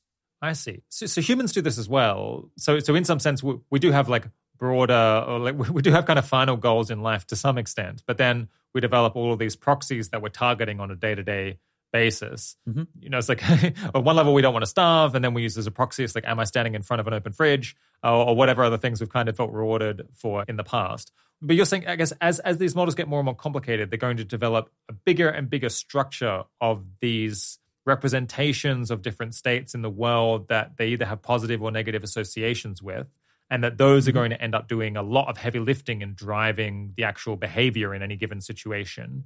That's right. Yep. That's right. And, and then, and why does that set off? Uh, should that set off red flags, or is or is that just setting up the situation for, for for understanding more how they might behave in complicated ways? Yeah. So I think early on in training, this is you know a little bit worrying, but not crucial, right? So if I've if I've got an agent that you know has sometimes been rewarded for being obedient, but also has sometimes, you know, gotten some rewards from being deceptive. And so it's learned the internal representation of like the concept of obedience, but it's also learned an internal representation of a concept like, you know, hide mistakes where possible. Mm. Then like, in theory at least, if we if we're setting the rewards correctly, like over time, it's going to end up in situations where these two things conflict, and like hopefully it learns to like prioritize obedience over, for example, hiding evidence of mistakes. But like at least in the early stages, I expect that each of these things is going to be separately rewarded in a bunch of different circumstances, and mm. so it's not going to be the case that they're just going to at least immediately converge just towards like one of these things. So I, am kind of picturing these agents that have learned a bunch of drives that are applicable to a bunch of different situations. And then I think, you know, a lot of people would say, well, that's fine. We can just keep training them until they converge towards the only having the goals that we want. And that's when the next part of the argument comes in, where I'm saying, well, this is not in fact a reliable mechanism. Like we can't just keep training them until these correlations go away because of the phenomenon I'm going to talk about next, which is situational awareness. And that, that's the second thing that I highlighted in the summary. Yeah. So, so, so the second point was um, neural networks trained via reinforcement learning will gain more reward by deceptively pursuing misaligned goals. Uh, yeah. Can you elaborate on that? Right. So the key idea here is this concept called situational awareness, which was introduced by Ajeya Cotra in a report on the alignment problem, and which I've picked up and am using in my report. And the way I'm thinking about situational awareness is just like being able to apply abstract knowledge to one's own situation and like in order to choose actions in the context that the agent finds itself in. And in some sense this is a very basic phenomenon right? So like when i go down to the grocery store to like buy some matches, for example. Like maybe I've never bought matches at a grocery store before, but I have this abstract knowledge of like, okay, matches are the type of thing that tend to be found in these types of stores. And like, you know, I can buy them and, and like I'm in a situation where I can walk down to the store. So mm. in some sense, this is just like a very basic skill for humans in the context of AI, it's less like we don't really have systems that have particularly strong situational awareness right now. Like we have agents that play StarCraft, for example, but they don't understand, you know, that they are an AI playing StarCraft. They're just like within the game. They don't understand the wider context. Mm. And then hmm. even if you look at language models, I think they come a bit closer because they do have this abstract knowledge. Like if you ask them, what is a language model? How is it trained? All those things like that uh, th- they can give you pretty good answers, but but they're mm. still they still don't really apply that knowledge to their own context. Like they don't really use that knowledge in order to like choose their own answers. But then I think as we train systems that are just like useful for a wide range of tasks, like for example, an assistant, right? Like if you train an assistant AI, then it's got to have to know a bunch of stuff about like what are my capabilities? Like, how can I use those capabilities to help humans? Uh, who's giving me instructions and like, what do they expect from me? And, and basically like the only way to have like really helpful AIs in these situations is for them to have some kind of awareness of like the context that they're in, the expectations that we have for them, the, the ways that they operate, like the, the limitations that they act under and things like that. Mm. And that's sort of this broad thing that I'm calling situational awareness. So there is okay. So there's this concept of situational awareness, which is yep. Uh, it's the water that we swim in, such that it's almost it's a, almost hard to imagine that that it's a thing, but it is a thing that humans Right. have that lots of other minds might might not have. But in order to get these systems to do lots of tasks that we're going to ultimately want them to do, they're going to need this situational awareness as well, uh, for the same reason Right. that that humans do. So that's that's kind of a next stage, and, and yeah, and then what? And then when you've got systems that have situational awareness, then you start to get, I claim, the problematic types of deception. So in, in the earlier phases of training, right, you might have systems that learn the concept of like, okay, hide mistakes where possible, but they don't really understand, you know, who they're hiding the mistakes from, exactly what types of scrutiny humans are going to apply, things like that, right? They start off like pretty dumb. Maybe they just have this reflex to hide their mistakes, kind of the same way that like young kids hmm. have a instinctive heuristic of hiding mistakes where possible. But then hmm. as you start to get systems that actually understand their wider context, like, oh, I'm being trained in this way, or like, you know, machine learning systems tend to be scrutinized in this particular way using these types of tools, then you're going to end up in an adversarial situation where if the model tries to hide its mistakes, for example, then it will both know how to do so in an effective way and then also apply the knowledge that it gains from uh, the humans around it in order to like become increasingly effective at that. So, so that's the concern that that like these types of deception are just going to be increasingly hard to catch as models get more and more situational awareness. Yeah, so, so that makes sense to me. What, where is the badness slipping in here? So I suppose you, you- you've got a model and you're rewarding it. It, it- it- This model that you're conceptualizing is being rewarded, I guess, at the end of some process where the human says, yes, it did a good job. And Yep. then it realizes, based on the situational awareness, that uh, it's better to lie about mistakes that it's made, for example, because that is one way that it can convince humans to say, yes, it, it, it did a good job. And so it develops a concept of, and indeed an intermediate goal of hiding mistakes that it makes. And then you might try to try try to outwit that by, uh, by by by checking its behavior, by checking its thoughts. But it is now has situational awareness, so it might see that you're using these tools, that you're using these approaches to try to root out deception. Right. Uh, and then so it's going to try to counteract that. It's now it develops another concept for how it's going to get around uh, around those uh, methods of detection. Is am I understanding it right? Right.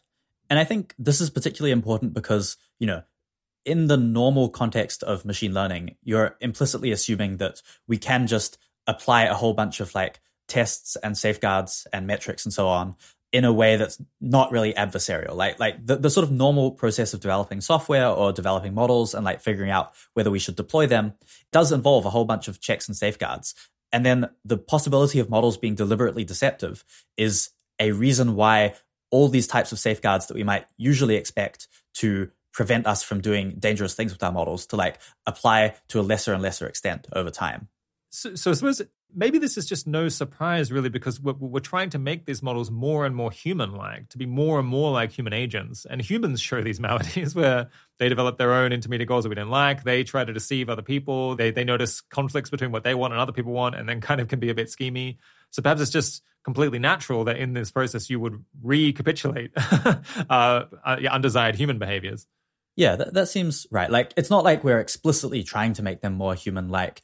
It's it's more like we're trying to get them to do a bunch of tasks and then it just turns out that things like deception are robustly useful for uh, you know getting higher scores on a wide range of tasks. Like you know if we think about stock market trading for example there's some obvious metrics that you could use like how much money have you made but there's also less obvious metrics that we might be interested in like have you done any insider trading or have you done any market manipulation? And these are the types of things where you know a dumb system that starts to learn how to do some market manipulation is probably going to be caught pretty easily. But a system that has situational awareness could plausibly figure out, okay, these are the types of market manipulation that will be caught, and these are the types that won't be caught. And I'm just going to focus on focus on the latter type.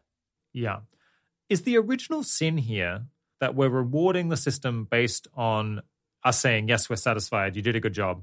But that's not ultimately exactly what we want. What we want is to be satisfied and to have our preferences met. And that's not the same thing as pressing a button saying that that happened.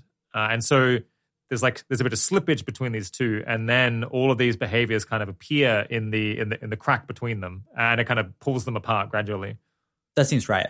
And in particular, if we're trying to do this type of supervision for systems that are more capable than us in certain ways, like maybe can act more quickly, uh, whose operations we don't really understand. Because, you know, if you're trying to reward and penalize a kid, right, for teaching them what to do, then like a lot of the time this tends to work. Uh, you know, at least mm. in the short term, uh, you can like mostly monitor them. But you know, in this case, it feels like significantly harder to monitor these systems as they start to get to the level where they can reason, you know, as well as humans can about deception and about what's going to be caught and what isn't going to be caught.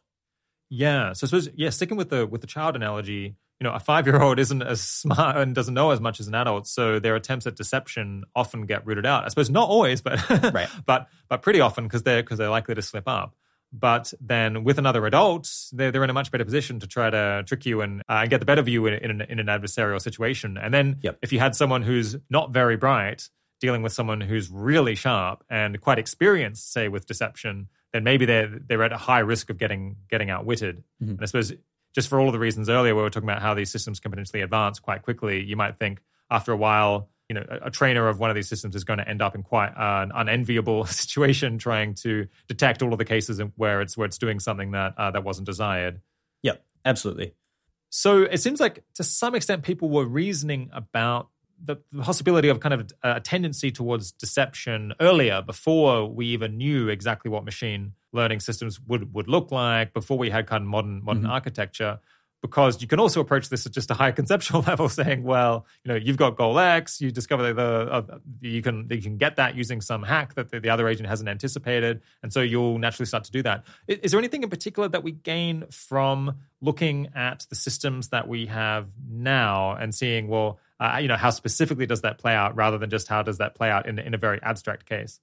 I think so. Uh, i think you know when you're reasoning about a system that already has some goals and it's just like learning strategies for doing so or like trying to figure out strategies for doing so, then this feels different from a system whose goals are in some sense like being developed as it goes along, right? So mm. a system that's, uh, you know, its goals are going to be changing on the basis of the rewards and the feedback that we give these systems. And so, uh, you know, you could imagine, for example, that if we like really penalize deception often enough while the system's not smart enough to deceive us properly, then it might just like learn the strong goal of like never deceive humans. And this might actually get us quite a long way.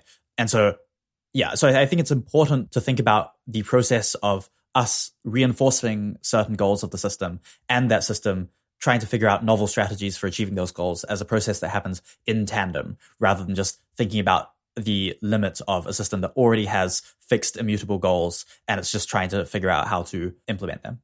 Okay. So, yeah, it's, is, is the idea here that we now see that the goal formation process of the systems is very messy. That's mm-hmm. you kind of you put in some final goal, or you have some sort of reinforcement process where you kind of say how satisfied you were with the outcome. But this produces a lot of complexity internally in the in the in the behavior, and there's a lot and there's a bit of randomness in what gets rewarded and and and and what doesn't. Uh, is is that is that kind of what, what's what's adding the additional insight that, that we can have today versus ten years ago? Right, and then also by like trying to pin this down, I hope that we'll be able to study it and actually understand what's going on better. So if we have the hypothesis look like the goals of a neural network are represented in this way, like maybe it has these concepts represented in the weights and some of those concepts are wired up to others in certain ways. And that's what's mm-hmm. leading to it choosing actions that are deceptive, for example, then, you know, this seems like the type of work that could plausibly be done empirically on the systems that we currently have today or systems that are not too far away from them. And then ideally we'd then be able to, you know, somehow modify or change the goals that these systems have learned in more desirable ways perhaps in a way that's somewhat analogous to the paper I mentioned earlier of, you know, changing the representation of the Eiffel Tower to be, you know, linked to Rome rather than Paris. So that, that's like one example of like the more concrete we can get about what we mean by the system having goals, like the ways they're represented and the ways they're formed, the more possible interventions we'll be able to do. Ooh, this is making me think. If you can find the neuron that fires that uh, is kind of representing deception, then couldn't you, if you, if you could flip it from kind of uh, Paris to Rome, could you flip it from like mild mild positive association with deception to like maximally negative association with deception? Is is that a crazy idea? Right. That's, I think, the type of thing that, you know, it would be very exciting to be able to do. And the bottlenecks are that, you know, for these very high level sophisticated concepts like deception it's just you know really hard to know like have you actually found the neuron that represents it maybe there are like 20 neurons that represent it in like some complex mm-hmm. way maybe it has a concept that's kind of similar to deception but doesn't quite map onto the human concept of deception. So you're actually penalizing the wrong thing. Like th- these are all possibilities that we really have no way of figuring out right now. And we'll need like just a lot of further study in order to move towards that. But, you know, at least if we can pin down claims like neural networks are going to choose actions on the basis of these internal goal representations. And here are some possibilities for what they might look like. Then i hope that we can start to make progress towards that. Yeah. So there's this general thing that in a sense these systems as they're being trained there's these like selective pressures these there's pushes towards particular tendencies. And here we've kind of identified a potential ongoing pressure towards de- deceptive behavior. And imagine if you tried to, so you find the neuron that says that codes for deception, uh, and then you try to set it to be really negative. Well, just as like water, you, can, you can try to bottle water, but it just fills up and then tries to spill over, and and, it, and it's always trying to get to its lowest point because mm-hmm. it's attracted attracted by gravity. Could you then kind of get an offsetting effect somewhere else in the model where it tries to now undo that? It, it tries now to find a new way to to engage in deception that's that's coded differently and isn't being isn't being prevented by this mechanism. Is that, is that a is that a natural thought to have? That seems right. Yeah. So then I don't think that any of these things would be sort of final solutions, but I think they're things that might allow you to leverage uh, these systems to help you find better solutions. So, like maybe if you hmm. have one model that you're pretty sure is not deceptive at a certain point in time, then you could ask that model, "Hey, are these other ones? Are these other models being deceptive? If so, how or why?" And then mm. like start to leverage the intelligence and the capabilities of those models to supervise other models in turn. So it really mm. it really feels like like we, we don't have like solid proposals for arbitrarily scalable solutions right now, but we do have things that might be helpful on models that are plausibly human level or maybe even like uh, a bit more intelligent than humans. And hopefully we will be able to bootstrap our way into aligning much more sophisticated and much more capable models than we have today. Yeah, set, set a spy to catch a spy. Okay, uh, yep. let's let's do the third one. Um, what what do you mean by reinforcement learning will generalize in ways which undermine obedience? So the things that I've talked about so far, uh, none of those are the core things that I'm worried about causing large scale problems, right? So if you have a deceptive model, like maybe it's doing insider trading on the stock market, you know, even if we can't catch that directly, over time we're eventually going to figure out, oh, something something is going off here, right? As long as we like have this maybe we're in a bit of a cat and mouse game where we're trying to come up with the correct rewards and the model's trying to come up with deceptive strategies. But as long as they're like roughly within the human range of intelligence, it feels like we can hopefully constrain a bunch of the worst behavior that they perform. Mm. And then I'm thinking, what happens when these models become like significantly super intelligent? And in particular, like intelligent enough that we just can't effectively supervise them. And what might that look like? It, it might look like them just operating way too fast for us to understand, right? Like if you've got an automated CEO who's like sending hundreds of emails every minute, like you're just not going to be able to get many humans to like scan all these emails and make sure that there's not some like sophisticated deceptive strategy mm. implemented by them. Or you've got AI scientists who are coming up with, you know, novel discoveries that are just like well beyond the current state of human science. Like th- these are the types of systems where I'm thinking, okay, we just can't really supervise them very well. And so what are they going to do? And that basically depends on how they generalize the goals that they previously learned from the period when we were able to supervise them mm. into uh, these like novel domains or these novel regimes. And so there, there are a few different arguments that make me worried that the generalization is going to go poorly. Because you can imagine, for example, that maybe in the regime where we could supervise, like we always penalize deception and they just learn very strong anti-deception goals. And maybe uh, we just think that is going to like hold up into even quite novel regimes where deception might look very different from what it previously looked like. Instead of mm. deception being, you know, lying to your human supervisor, deception could just mean, you know, hiding information in the emails you send or something like that. And I think there are a couple of core problems. I, the first one is just that as a field, the field of machine learning has very few ways to reason about systems that are generalizing and transferring their knowledge from one domain to the other. This is just not a regime that has been very extensively studied basically because it's just so difficult to say, well, look, like you've got a model that's learned one thing. How well can it do this other task? Like what's its performance in this like wildly different regime? Because you can't mm. quantify the difference between like Dota and StarCraft or the difference between like speaking English and speaking French. Like these are just very mm. difficult things to understand. So that's one problem there. Just like by default, the way that these systems generalize is in many ways totally obscure to us. Mm. and will become more so as they generalize further and further into like more and more novel regimes. But then there are a few more sort of specific arguments as to why I'm worried that the goals are going to generalize in bad ways. And uh, maybe one way of making these arguments is to distinguish between two types of goals. I'm going to say, I'm going to call one type outcomes and I'm going to call the other type constraints. So outcomes are just, you know, achieving things in the world, like ending up with a lot of money or mm. ending up, you know, having people respect you or building a really tall building or just, you know, th- things like that.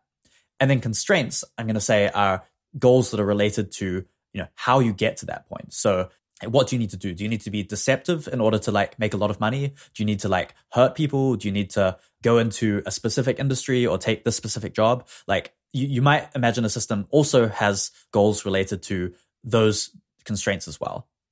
And so the, the concern here is something like for goals that are in the form of outcomes, uh, systems are going to benefit from applying deceptive or manipulative strategies there. So uh, this is broadly speaking, a version of Bostrom's instrumental convergence argument, which basically states there are just a lot of things that are really useful for achieving large scale goals. So, uh, or another way of saying this is uh, from Stuart Russell, who says you can't fetch coffee if you're dead, right? Even if you only have the goal of fetching coffee, you know, you want to avoid dying because because then you can't fetch the coffee anymore. And so you can imagine systems that have goals related to outcomes in the world. They're going to generalize towards, okay, it seems reasonable for me not to want to die. It seems reasonable for me to like, you know, want to acquire more resources or, mm. you know, develop better technology or like get in a better position and so on. And these are all things that we just don't want our systems to be doing autonomously. We don't want them to like be consolidating power or like gaining more resources if we haven't told them to or things like that. And then the second problem is okay, well, if these goals are going to generalize, right? If the goal, like, you know, make a lot of money is going to generalize to motivate systems to take large scale actions, what about a goal like never harm humans or never lie to humans or things like that? And I think there the problem is that as you get more and more capable, there are just more ways of working around any given constraint.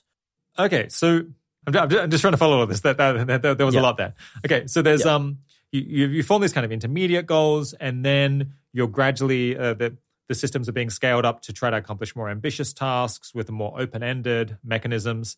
And then if they've learned intermediate goals that we don't exactly like, uh, then they might apply those in, on, a, on a much broader scale. So the deception, for example, if, if, we, if we didn't give appropriate negative feedback to deceptive methods, then then who, then who knows uh, like what deceptive strategies it might uh, adopt in future when it's given much broader goals like run this company profitably and so on.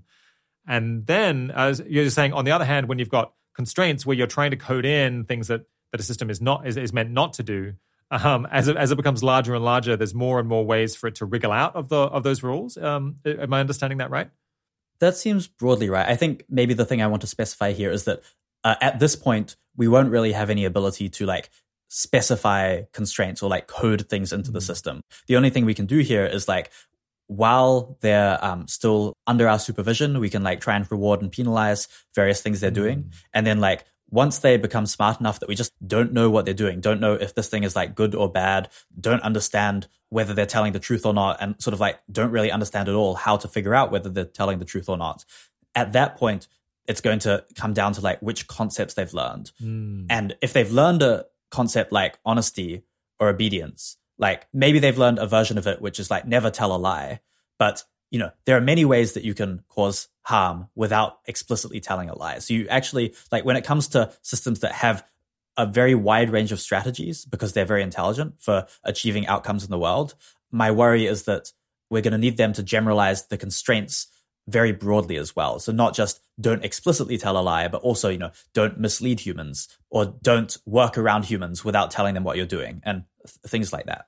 So the issue here is, I guess, we have this very kind of complicated set of actual underlying desires and so on. And but but we're feeding into the system in the training process it, eh, more kind of binary messages like yes, that was good, that was bad, that was good, that was bad. Mm-hmm. And it's trying to infer from that what principles it should be operating at, like what mm-hmm. what means are acceptable in general, uh, which ones aren't, what what what are the goals, and the problem is it's it's always going to be it's going to come up with all these proxies. It's all of these guesses as to what we as to what we cared about. Right. But in as much as those aren't exactly what we cared about, then that leaves always a crack as it gets smarter and smarter and can come up with more and more strategies. It can so you're saying it might learn the general principle don't actively deceive humans because that is sufficient to explain all, all of the negative feedback that it's received so far. Mm-hmm. But that's not exactly what we get. That, that's only one thing that we cared about in this general space. We also cared about lying by omission. and so now it, but, but now the door is open to lying by omission because it's only learned this far more constrained uh, principle from, from, the, from the feedback that it got. And there's always going to be this gap or, or like we should expect that there always will be a gap between what we actually cared about uh, and what it has actually in what it has been capable, what proxies it has been capable of inferring. And then, as it gets more and more powerful, it will learn to drive a truck through that crack. is that kind of right? Yeah, that seems right. So there's one problem, which is we haven't covered all the proxies that it currently is capable of, right? So, like, mm. you know, hmm. explicit lying versus lying by omission.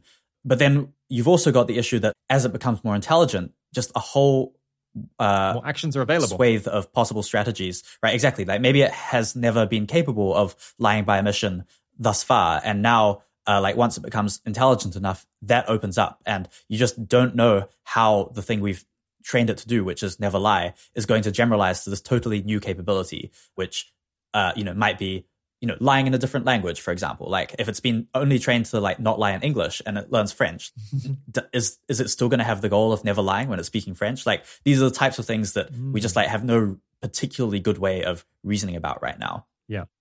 Okay, great. I, I, think I think I've gotten the the basic thrust of, of, of the paper now. I suppose for we, we could keep on talking uh, much much longer about this. Um, I'm sure, but mm. uh, people who'd like to get more detail can of course check out uh, the paper online. Uh, that, that is the alignment problem from a deep learning perspective. I wanted to now have a bit of a maybe a bit of a bit of pushback, I suppose, because so far I've, I've, given you lots of space, uh, right. and I give myself lots of space to to express reasons why we should be concerned about ways that things could go wrong. Um, what what are maybe the best arguments for thinking that this is all a bit overblown? Uh, you know, I'm really alarmed about uh, where AI might be in 10 or 20 or 30 years, but actually we should probably expect that things will be fine and we'll muddle through, and the outcome will probably be be good. Uh, yeah, what, what what are the most reassuring arguments that, that one can offer? So I think the basic reassuring argument is just like most specific arguments about the future are wrong. It's really hard to, you know, make concrete predictions when we're talking about systems that are very different from the ones we have today. And so, you know, this paper has tried to be like as concrete as possible, but at the expense of, you know, making claims that probably are just going to turn out to be wrong in a whole bunch of different ways. Mm. I, I, think it's still useful though to um to like explore these claims because, you know, even if the specific manifestation of the phenomenon isn't quite right, it still seems like there are some pretty robust underlying phenomena here. Like mm. it's just useful to be deceptive, for example. That just seems like it's often true in a very wide range of contexts. And so even if the specific ways in which I've described systems being deceptive don't actually come out, it still feels like there's something worth investigating there. Mm. And, and so I think one principle that I think is pretty important is just it's harder to be right yourself than it is to prove other people wrong. And so, you know, I think a lot of arguments that people have given for why uh, alignment isn't important, I, I, think are pretty weak, to be honest. Like, uh, there are people who are saying things like, there's no such thing as general intelligence when, you know, humans are clearly doing something interesting that allows us to do science and mathematics and build buildings and like build rockets and so on. Uh, and, you know, if AIs do that same thing, like, sure, like maybe we shouldn't call it general intelligence for some specific reason, but whatever it is, like that still seems pretty worrying and interesting. And then I think, uh, you know, a bunch of other arguments that people have given for thinking that deep learning is totally on the wrong track to building general intelligence. I think, again, those, I haven't yet seen a version of those arguments that I find particularly compelling. And so I think that's enough to motivate looking into the problem ourselves. And that's enough to motivate saying, well, actually, this thing seems pretty important. I should work on it. But then, but then, yeah, there's still a big jump from there to like, all of the specific claims that I make in this paper. Mm. So that's like one broad reason to be more optimistic, or at least to feel like pretty uncertain about what's going to happen. Yeah. Okay. Is another way of framing this that so you know we've got all of these arguments in our mind about uh, you know our understanding of how things how these systems work, our understandings of how they they might go wrong, but just it could be very easy for us to think that we've come up with a good argument of that type when in fact we have not because it's just so hard to understand and we're not very good about at predicting future technology and we're just not very good at thinking about and understanding how these AI systems work. Indeed, that's kind of the problem. But at least mm-hmm. when uh, when we don't understand something and we think it's extremely dangerous, it's possible that we've misunder that we've misunderstood it because because we just don't have a very good grasp on it. So, so that's that can be reassuring in one sense. Yeah, and that seems like my current thinking is that that line of argument feels sufficient to not be strongly confident in any particular claim about catastrophe, but at the same time, it's not sufficient to dismiss or discard the field, right? I think that like the arguments and evidence for AI posing significant risks are strong enough that you know people really should be focusing on this as one of the major issues, if not the major issue of our time. But you know, while still realizing that there's just a lot of stuff that we don't know and a lot of like mm. open empirical and theoretical questions that I've been trying to dig into and I'm excited about many more people digging into. Yeah. Are there any other things that somewhat reassure you? Broadly speaking, the ways in which we can use language models to answer a bunch of questions without those language models themselves seeming like they're pursuing goals or like taking large scale actions in the world is somewhat reassuring. Like, I think a lot of scenarios that I envision for how things go well involve us just using AI to answer a bunch of difficult questions like how do we make sure to build systems in a more reliable and robust way and just like getting answers from the AIs that we've trained to you know do scientific research for example and so the further we can get on like scientific research type AIs without having AIs that are actually like acting in the world trying to achieve goals trying to like make money or like gain power or so on, the better I feel. Mm. Uh, so that's like one uh, cause for optimism. I, I think the countervailing or like the response to that might be, well, look, sure, like these language models are good at answering questions, but actually it's not that hard to get them to start doing tasks. And we're kind of seeing this. I think there are some products put out by Adept recently, which is another uh, AI lab that are trying to like leverage language models into performing more assistant type tasks. And so, you know, maybe it's just the case that okay, sure, like question answering is a little bit ahead right now of you know general assistant style acting in the world, but like that gap is going to close. I guess is is another way of phrasing this that the more useful just these, these kind of oracle or like non-agent based models prove to be the more you think well maybe that's what we'll pursue is systems that don't have situational awareness that just spit back input output uh, right. stuff in a way that doesn't feel like they're. I mean, I guess you're saying there is a real blurred line between uh, just doing input output and trying to act and change yep. the world. Yep. However, the, the more useful the the less agent seeming ones are, the more it's possible we'll just invest in that, and that's probably a bit of a that, that's probably a somewhat safer approach. Right.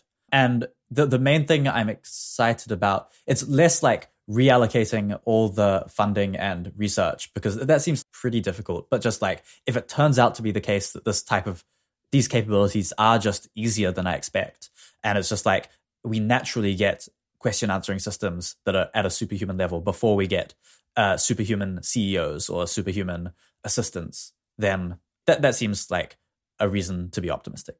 Yeah.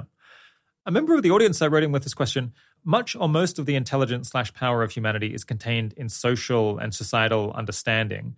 Does that mean that even something much more intelligent than a human might not be that dangerous?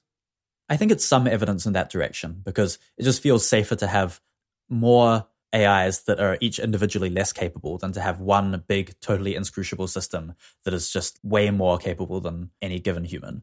Um, having said that, I don't think it's particularly strong evidence just because like suppose that it's true that you need networks of many agents interacting with each other in order to produce very advanced capabilities i don't see a strong reason why that means that those agents will then cooperate very strongly with humans as opposed to like mainly cooperating with each other mm. and shutting humans out of the picture right so i think that it seems that if humans are trying to maintain control of these whole like societies of AIs that are interacting with each other rapidly and like trading with each other or like, you know, building on each other's work, developing new capabilities together. This feels pretty worrying mm. because yeah, we just like don't have the leverage in this situation. We just don't have uh we're we're like less intelligent, we'll think slower, we'll have fewer capabilities. And, and so I, I think it's a better situation, but not a good one by any means. Yeah.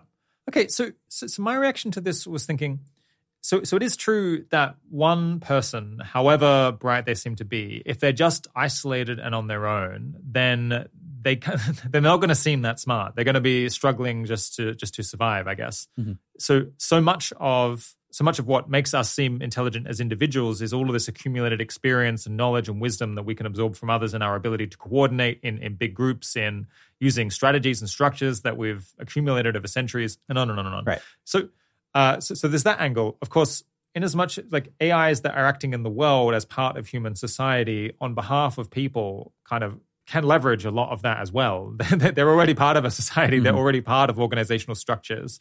So they bring with it, they bring with it, well, we bring with us to the, to the table all, all, all, of that existing situation. Mm-hmm. Um, another angle on it might be so a single human who can only output the kind of amount of speech at any given time that a human can think, and they can only kind of think about one thing at a time. Even if they're really smart, like significantly, yep.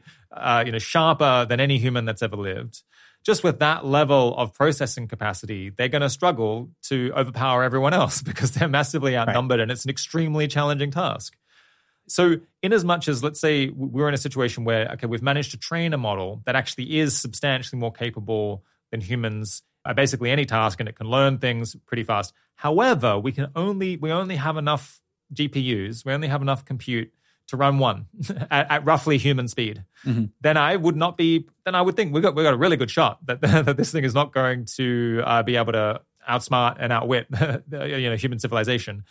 The thing is that that's not going to be a that's not a situation that's likely to persist for terribly well. Firstly, probably we won't even be starting out that way at all because we we are going to have I guess what people call a compute overhang, where there's just going to be a ton of GPUs lying around that probably would be able to run many more instantiations than just one. Mm-hmm. But let's say that that is how things started out. Then we're just going to make we're going to quickly like learn how to make more GPUs. Uh, you know, Moore's law continues to operate, and then eventually we'll be dealing with a population of millions, kind of an, an AI society mm-hmm. where each individual member is a whole lot smarter than than any than any human that's around. And then eventually we will be back in a dangerous situation, though we will have bought ourselves, I suppose, more time uh, in, in, in in meanwhile to to figure out how to how to make these uh, these beings act cooperatively with us. Am, am I thinking about this uh, straight? Yeah, it, it does seem like we're on track towards the largest models having many instances of them rolled out. Like maybe you know every person gets a personal assistant, and as those systems get more and more intelligent, the effects that they have on the world increase and increase, and the interactions that they have with the people who are nominally using them become much more complicated and maybe like it starts to become less clear whether they're being deceptive and so on. Yeah, so I, I think that's broadly right that we don't really have mechanisms in place for steering towards, you know, limited deployment of the most advanced systems right now. And I'm mm-hmm. optimistic that some types of like governance work, including the types of things that my team's working on, uh, might be helpful for this. But we don't really have concrete solutions right now. Okay. Yeah, well, let's push on to solutions. That was that was the next section header. Um, Amazing. So, so those are some reasons to worry more or less about how advances in AI are going to play out. What is, I guess, your big picture strategy personally for how you are going to try to hopefully help things help things go better rather than worse? So, I guess this comes back down to the different strands of work that I outlined right at the beginning. So, uh, on the alignment front, just like really trying to understand what the problem is, like what we're up against, and what types of predictions we're making about how advanced systems will play out. I think just like, you know, because we're working in such an uncertain domain, just like having a better understanding of how the problems that like phrased in intuitive language translate into like concrete and specific machine learning concepts. That that feels like a big step towards solving them. So that's my main priority when it comes to like technical alignment work is just like finding ways to bridge the high level philosophical arguments with the mm. concrete work that's being done on a day to day basis. Um, and you know, this paper that we've been talking about is one attempt towards that, and then hopefully, uh, I'm planning to do some follow up work that like makes it even more concrete, and hopefully to the extent that we can like start running experiments to investigate some of the concepts that I've been talking about. Yeah. So it's a little bit like standing in the middle between you've got kind of maybe high level conceptual reasoning about how how agents operate and how they could be made safe, and then turning around to to, to the empirical results and how the models actually operate, and kind of mm-hmm. switching back and forth between these two and trying to trying to merge them into some some right. plan for, for, how to make things work well. Yeah. Yeah, and I think just like the field of alignment has done a surprisingly bad job at this in the past. I think people have just not really tried that hard to ground out these high level concepts in you know concrete machine learning abstractions. And i think to some extent this is reasonable because a lot of classic machine learning paradigms don't really account for things like systems that can generalize to new tasks or systems that are like you know neural networks that are doing internal reasoning in ways that we don't understand. Like these are just hard things to think about from a classic machine learning perspective. But i think it's still really valuable to bridge that gap because yeah, just in order to make these arguments more comprehensible and like spur on concrete research that, you know, I'm pretty excited about. I'm pretty optimistic about the ability of humanity to like solve a problem once it's like laid out clearly in front of us. And so it feels like that's just a really big step. Yeah. Uh, yeah, I, I interrupted you. I think you were going to go on to a, to a second way you were hoping to help. Yeah. And then uh, when it comes to thinking more about governance and the ways in which we can implement regulations. Again, I think the thing I want to do here is ground out these high level concepts and arguments, things like we should all coordinate in order to prevent the deployment of dangerous systems and like trying to get really like specific, concrete examples of ways that people can contribute, like especially people with technical backgrounds. So maybe, yeah, I'll, I'll give a couple of examples of this. So I think one broad example is just doing research on chip level uh, verification mechanisms such that we can try and produce chips that can't be used for certain types of particularly risky training. And that might just be because we can like monitor them or like uh, we can verify that they've been doing a certain type of activity, like maybe a chip that like can verify that it's been inactive for the past couple of months and so it hasn't been used on a certain type of training run.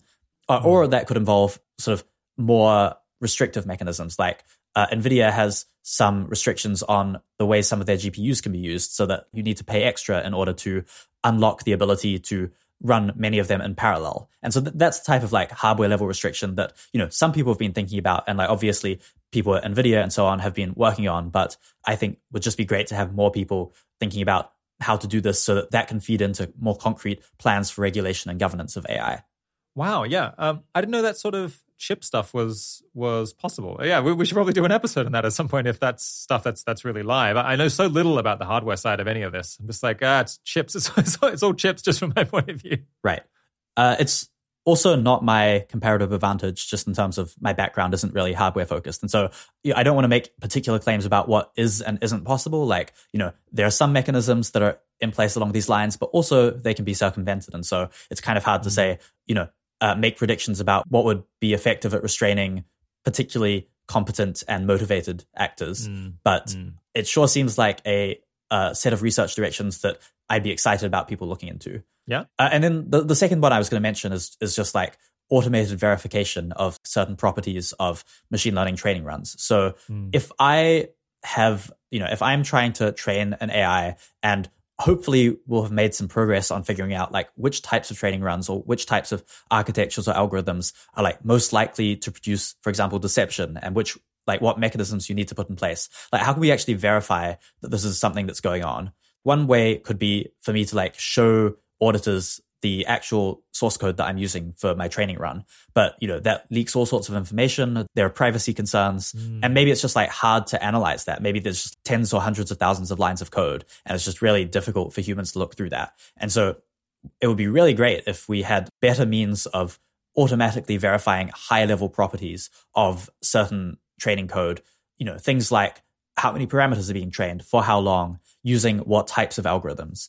And, you know, I think that there's there's been some work done in these directions, but again, I think it's the type of stuff where it's very unclear how well that sort of work would stand up to, you know, attempts to break it by powerful and motivated actors. And so again, it feels like really an open question, like how far we can get uh, in terms of automatically verifying properties of these training runs and the resulting models. So that's again a thing I'm pretty excited about people looking into, especially people with more of a background in automated verification and programming language design and things along those lines.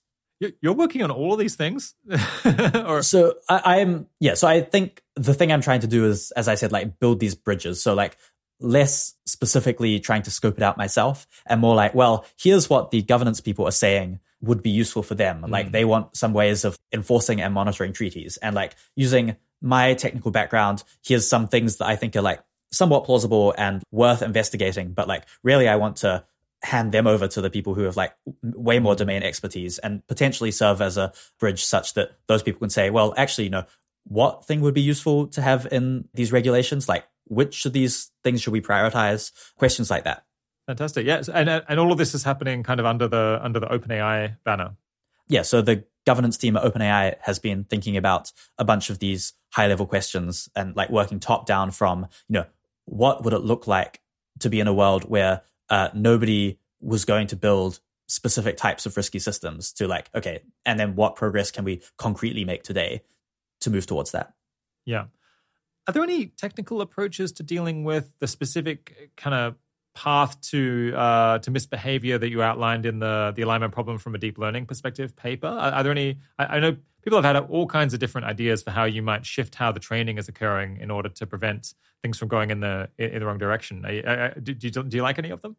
Yeah. So two of the approaches that I'm most excited about are firstly this approach called debate, which is an attempt to get AIs to monitor and supervise each other by training them to criticize each other's behavior and like report, you know, ways in which another AI is misbehaving.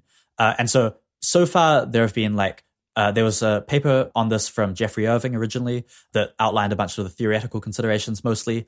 There's been some more recent empirical work in this direction by the OpenAI alignment team. There's a paper on AIs critiquing each other, which, you know, is starting to step towards AI's uh, you know, automating the process of giving high level feedback, mm. which I think is pretty exciting. And, and, so I think just like broadly speaking, you know, it's hard to know how far this type of thing is going to scale because, you know, eventually you're going to get into a regime where AIs are making arguments about each other's behavior, which is just very hard for humans to follow. But yeah, it certainly seems like something that we want to push as far as we can.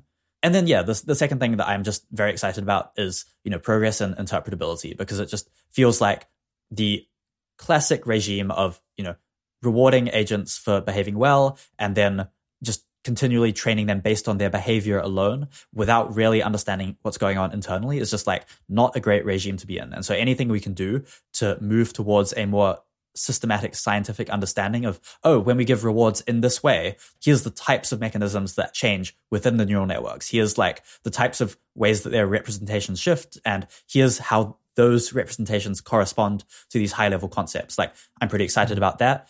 A lot of that work is being uh, done by Chris Olah and his team at Anthropic, and then yeah. an increasingly wide range of people, like, for example, the people behind the Eiffel Tower paper that I mentioned a while back. Yeah. So, so the debate and the interpretability stuff, uh, the, the AI safety space is opinion is very fractured on, on what, what strategies are promising, which ones aren't. And I know that both of those have their critics of people who think that there's just no way that either of these methods is going, uh, going mm-hmm. to pan out. Unfortunately, I, I I don't know it well enough to know exactly what what criticisms they would they would actually mount. Uh, but yeah, what what would you say to a skeptic who is saying this interpretability stuff is never actually going to work? This is this is crazy talk. Uh, yeah, I, I, think my general response is just, well, it's hard to predict science, right? Like it's it's mm. really difficult to know, you know, what clever and motivated researchers can manage to do given you know access to these big models. And there are all sorts of surprising breakthroughs that happen across the field all over the place. So I think, yeah, I, I think there's some, it does seem, you know, important to have some debate about like how promising we think these approaches are at a high level to like help inform people who want to work in the field as to like which agendas they should focus on and things like that. But I think it's plausible that we're taking this too far and just actually we, we just need to like sit down and like really get as much empirical work as we can done until we hit the wall and then like keep reevaluating. And that just seems to be the way that, you know, most progress in science has happened throughout history. And so, yeah, I, am maybe I'd maybe have more opinions if there were like some concrete trade off that was involved. Like, you know, should we allocate resources here or there? But mostly I think people who, who see something exciting in a given research agenda and like think that they can contribute should choose mainly on that basis rather than on these like very high level considerations about whether the whole line of thinking about understanding AI systems is going to work out or not. Yeah. You wrote this post on uh, the AI alignment forum uh, a little while ago uh, called uh, Some Conceptual Alignment uh, Research Projects, which I guess was kind of a call to arms for people to investigate a whole lot of uh, quite specific questions. Are, are, there any that you'd like to, to highlight? And I suppose the, the, it was quite a long list, so, so people could go and check out the rest of them if, if people are keen to, to, to find an article to work on or a specific question to investigate. The main ones I want to highlight are the ones related to the definition of goals that I've been talking about in this podcast, which is, you know, goals are internal representations within a neural network of outcomes in the real world. And I think one, you know, important aspect of this definition is that we don't necessarily know which networks have goals or don't. So, for example, if you take something like GPT-3, when it gives an answer, how far ahead is it thinking? Like, is it thinking about what, what's going to happen in the next paragraph? Is it planning out all sorts of long-winded responses? Or is it just thinking like a couple of words ahead? Like, we don't really know at this point. So like, I think there's some possible things that GPT-3 could be doing that would fit the definition of goals that I gave here. Maybe not like mm. being a central example of goals because it still probably wouldn't be thinking about how its actions affect the world in a very sophisticated way, but still like getting closer to it than maybe any other system has in the past. And that's just, you know, an open empirical question. I can imagine a bunch of research being done, especially interpretability research, to try and hone in on that type of question. And even to just like pin down more precisely what that would even mean. Like, so yeah, there's some mix of like understanding these definitions and concepts better and then like tying them to empirical, like to existing systems that I'm generally very excited about. Yeah. Is there? Uh, I guess we, have been talking about things that, that you think are good. Uh, is is there any work that you think is overrated, uh, at least by the people doing it, that, that, you're willing to tell us? It's always a little bit edgier to to, to say that things are, things are overstated, but yeah. So I do think that none of the existing books on the alignment problem, including Bostrom's Superintelligence, uh, Russell's Human Compatible, and then Brian Christian's The Alignment Problem, none of them really get at the key thing that I care about and which I've been trying to mm. convey in the paper that we've been discussing. And that, that's for a range of different reasons. Like superintelligence doesn't really focus on like modern machine learning and deep learning, which, uh, you know, is understandable given when it was written, but feels like it dates it today. I think human compatible, I think the framing resonates with some people, but the way that Russell frames his solution to the problem or his like overarching agenda to solve the problem just like really doesn't resonate with me. It feels like, uh, it relies on a bunch of assumptions that aren't really made as clear as they should be. In particular, assumptions about, uh, for example, like how well are we going to understand the systems that end up being generally intelligent? And I think like, you know, uh, Russell's paradigm for solving the problem works if you think that we're going to make a whole bunch of progress on cognitive science and neuroscience and we're going to like be building AIs that build on that knowledge in like some quite specific ways. Mm. But in a regime where like that we're currently in, which is where you know, taking very large black box systems and just throwing a whole bunch of compute at them, it, it doesn't really feel like the right type of approach. So, so that's something that I think is he's overclaiming, uh, or at least not, you know, not identifying his assumptions as clearly as he should be doing. Mm. And what were you saying about um, Brian Christian's book, The The Alignment Problem? Uh, I guess I guess that that wasn't setting out a, a, a an approach to, to solve the problem. It was more just yeah. trying to explain the problem well. Yeah, I, I think it's a pretty great book, and it just mostly doesn't deal with the alignment problem as it might manifest in the regime of human level and super intelligent AIs. Mm. And I think that's, you know, a, a, very reasonable thing to do because, uh, because that's much more speculative and much more difficult to discuss. And I, I think he covers very well uh, the alignment problem as it exists in systems today. But, you know, the thing I'm concerned about, uh, or the thing I'm most concerned about is the manifestation of the alignment problem in these like highly advanced systems. And so I think the book just has relatively less to say about that. Yeah. Okay. That, that kind of wraps up our solutions section. I, I suppose, um, as, as, always, it's just we could keep on talking about this stuff, this stuff forever, mm-hmm. but uh, but we can only take up uh, so much of your time, and I suppose only so much of uh, listeners' time on, on any one particular episode. Um, as, as, we head towards the end, let's talk a bit about how you managed to get into all of this in the first place. Uh, well, it's, it's intrinsically interesting. Uh, it's, it's, it's, an interesting path, and mm-hmm. plenty of listeners, I imagine, uh, are interested in making a career shift either into into AI or some other some other thing that they have not yet engaged with.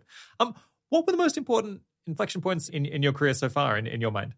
So I guess first reading about the alignment problem when I was in high school, actually on Less Wrong, uh, that laid a bunch of seeds, which I didn't really do anything about for the next few years. But when I ended up going to undergrad at Oxford. I got involved with effective altruism and then uh, slowly meandered my way towards this career. Mm. In hindsight, it took me way longer than it should have, given mm. like my beliefs and interests. Yeah, when were you first reading about it?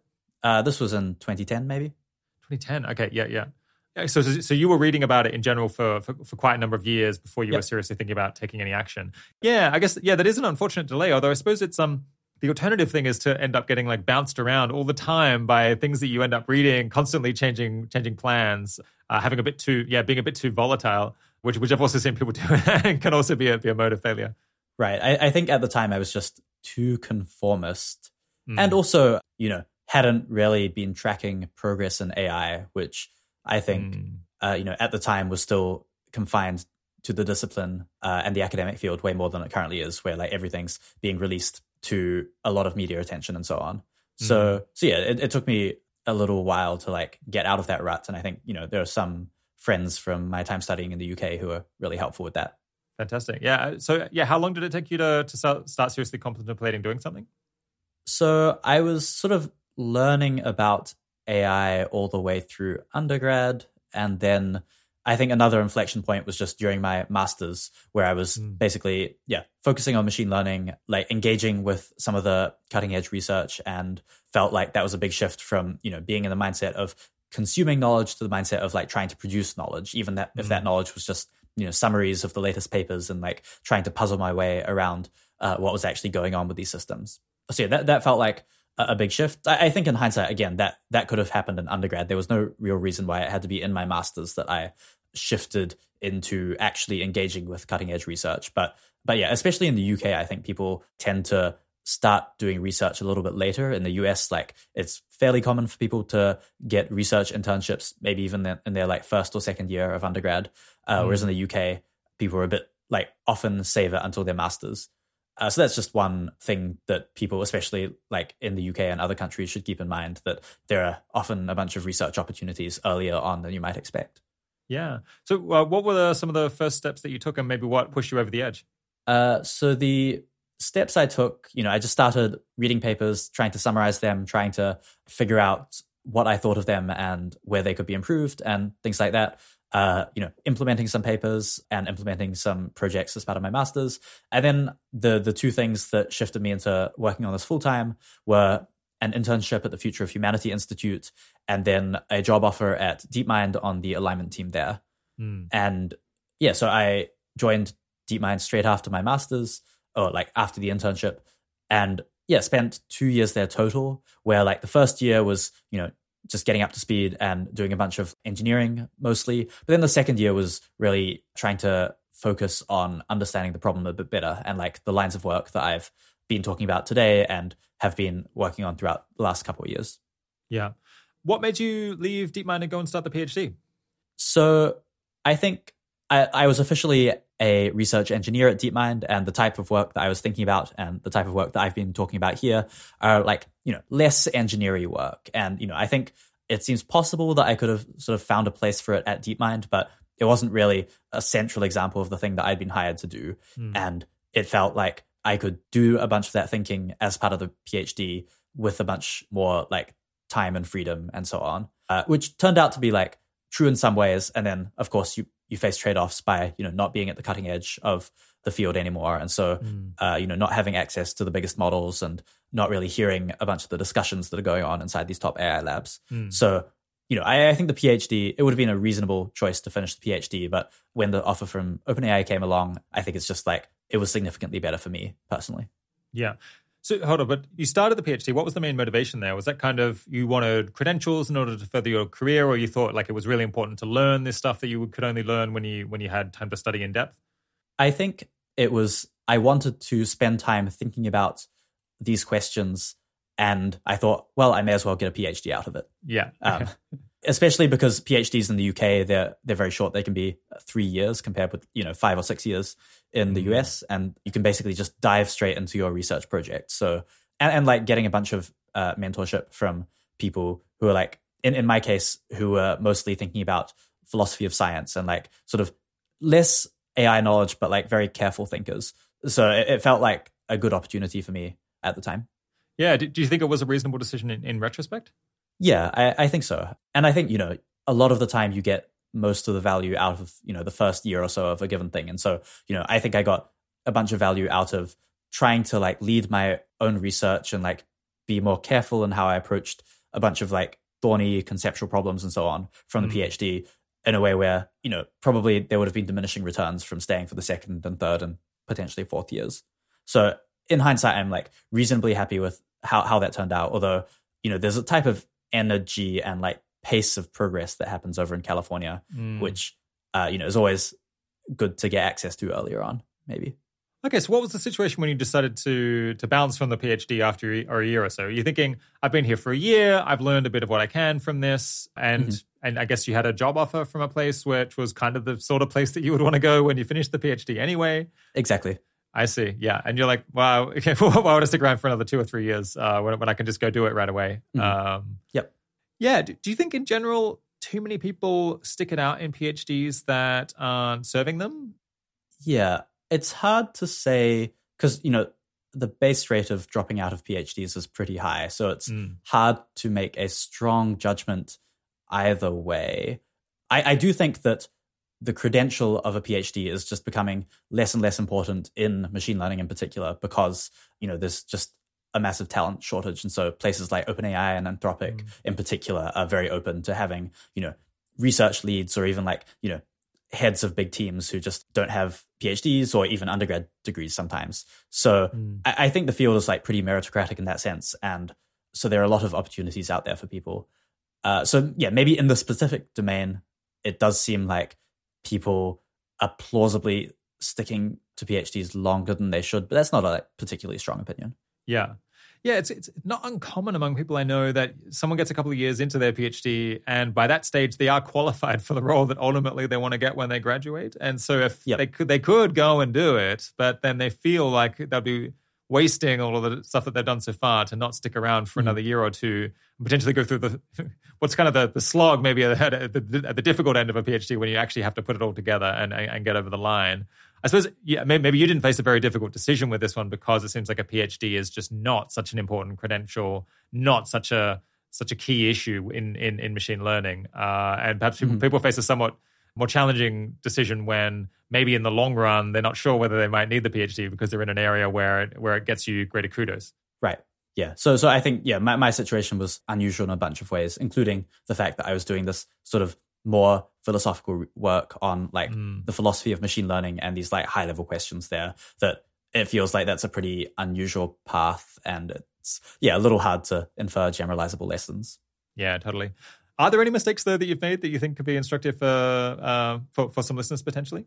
Right. So being too conformist especially like during undergrad that made me slower to focus on things that i already agreed were important problems. Yeah. I think maybe just assuming, like, not focusing enough on just like continually learning about the cutting edge of the field, just thinking that, okay, great, like, I'm working, like, my day to day is as an engineer, or my day to day is thinking about these governance stuff, and I can spend less time on like really deeply trying to understand a new thing that came out. Like, obviously, the things that just came out like yesterday, it's hard to tell which ones have staying power or which ones are going to last. But I think just focusing on continually learning seems like a pretty good heuristic that you know it's easy to just get a little bit lazy and then not get around to not get around to that so i mean you know, each of us only has so much time to kind of stay abreast of things that are going on uh, both, both in our field and in the in the world as a whole just just staying generally generally informed.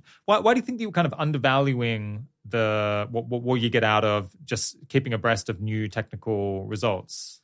I think in this field in particular people get into alignment because they're paying attention to these high level abstract arguments. Mm. And so we're selecting for people who have a certain tendency to focus on this particular style of thinking and then end up having a bias towards, you know, being a bit less interested in, okay, but actually how did that latest result, how did that work? Like, how did they make that happen? Yeah. So I, I think that's my guess that people underrate the extent to which deep technical familiarity is actually going to have sort of surprising or non-obvious returns by like sparking insights or reframing the way you see a certain phenomenon.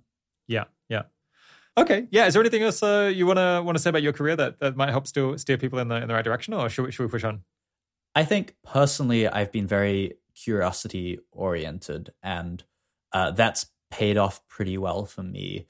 You know, especially when you're younger. Um, it seems like trying to coerce yourself into doing things that you're not interested in is like a tricky prospect. And, you know, maybe it pays off for people who are more conscientious than I am. But I do think that where possible, if you can find some pathway to just being really excited and obsessed by a research direction, that's the thing that's most likely to have really strong payoffs down the line. Yeah. I, and it's, it's hard to say like obviously in some sense i'm very lucky because i find the stuff i'm doing like really fascinating while also thinking it's very important. And this feels like not a coincidence. I find it fascinating partly because it plays into such big picture issues that mm. are of such potential significance. But yeah i do i do think people should spend more time trying to find ways in which they can like hook the thing into their brain so that it's like feels less like forcing themselves to study it and more just like oh yeah this is what I want to spend my time thinking about in general. Yeah. Okay, yeah, we're almost out of time. Uh, but one of the non-AI blog posts you've written, which I uh, really enjoyed uh, reading reading this week when I was prepping for the conversation, uh, is called "Characterizing Utopia." Can you tell everyone, yeah, what what, what challenge with utopias were you trying to address uh, in, in in writing that? So it seems like people have kind of branched off in two directions when thinking about utopias. One of them is the sort of transhumanist direction, like we're going to have all of this amazing technology. We're going to enhance ourselves radically. Like life will be unrecognizable.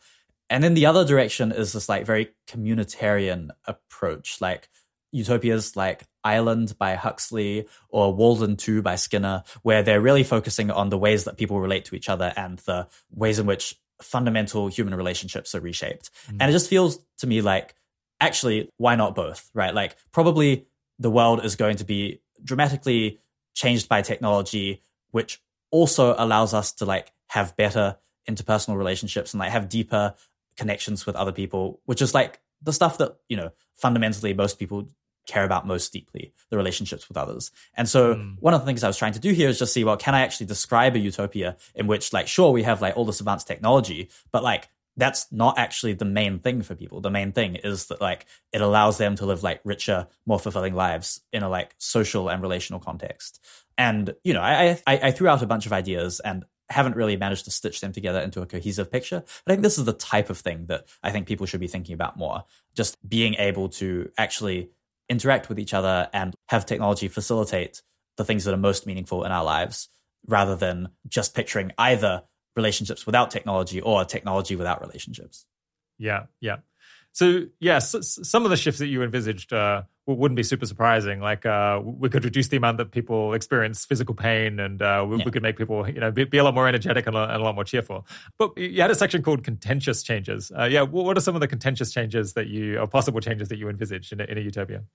So, one of the contentious changes here is just to do with individualism and like how much more of it or less of it we have in the future than we have today. Because I guess we've been on this trend towards, you know, like much more individualistic societies uh, where like there are fewer constraints on what people do that are externally imposed by society. And I could kind of see this trend continuing, but I could also see it you know, going in the opposite direction. Like, you know, maybe, for example, in a digital future, we'll be able to make, you know, many copies of ourselves. And so this whole like concept of my personal identity starts to shift a little bit. And maybe I start mm. to think of myself as like, not just like one individual, but like a whole group of individuals or like this like larger entity. And in general, it feels like, you know, being part of a larger entity is like really meaningful to people and really shapes a lot of people's lives, like whether that's religion, whether that's communities, families, things like that. And the problem historically has just been that you don't get to choose it. You just have to like get pushed into this entity that maybe isn't looking out for your best interests. And so, yeah, it feels interesting to me to wonder like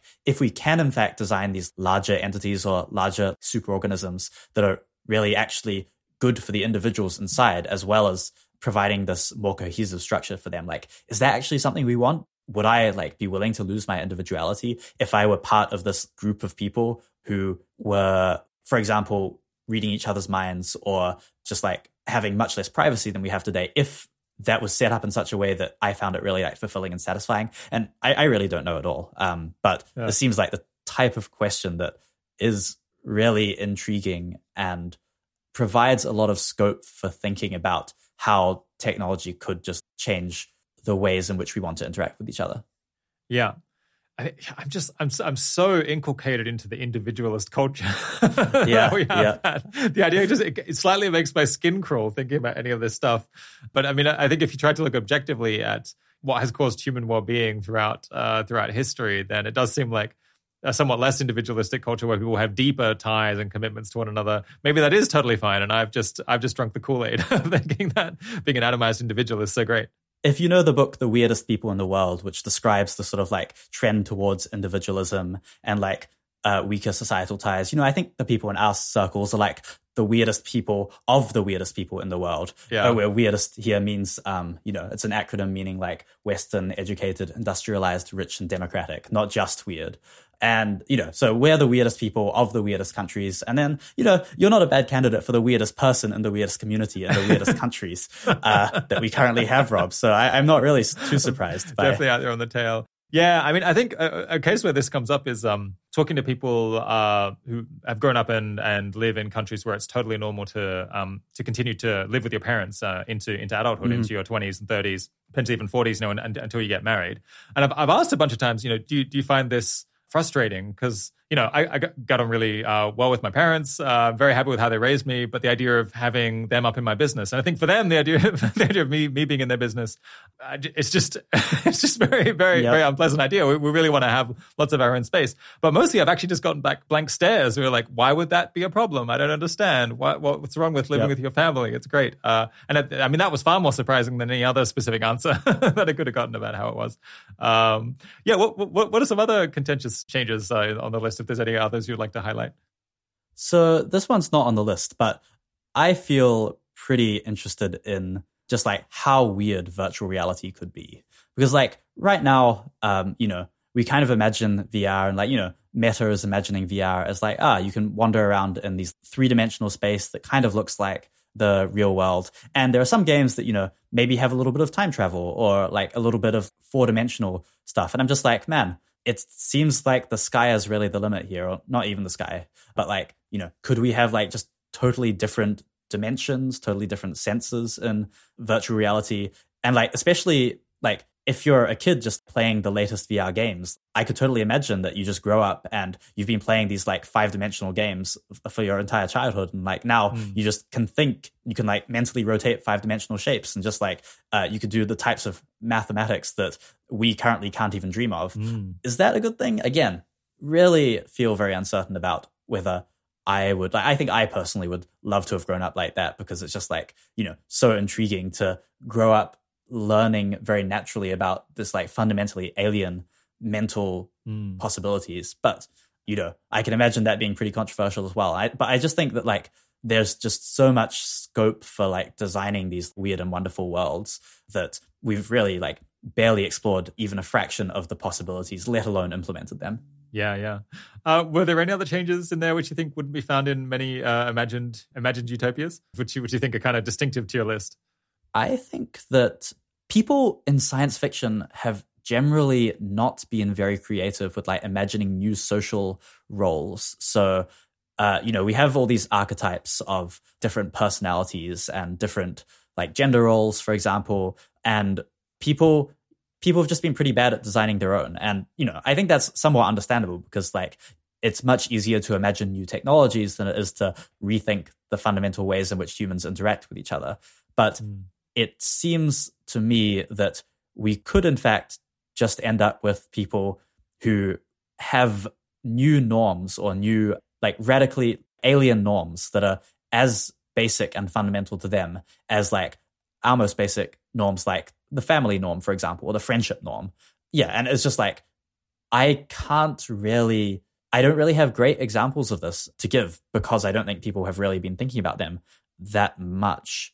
But like, for example, like the whole conception of romance, for example, you know, that feels like something that is pretty modern in a historical context. And like, mm. uh, if we imagine ourselves transported into a future where romance just looks totally fundamentally different mm. than it does today, I wouldn't be surprised, but I would be end up very confused and like have no idea how to orient around that.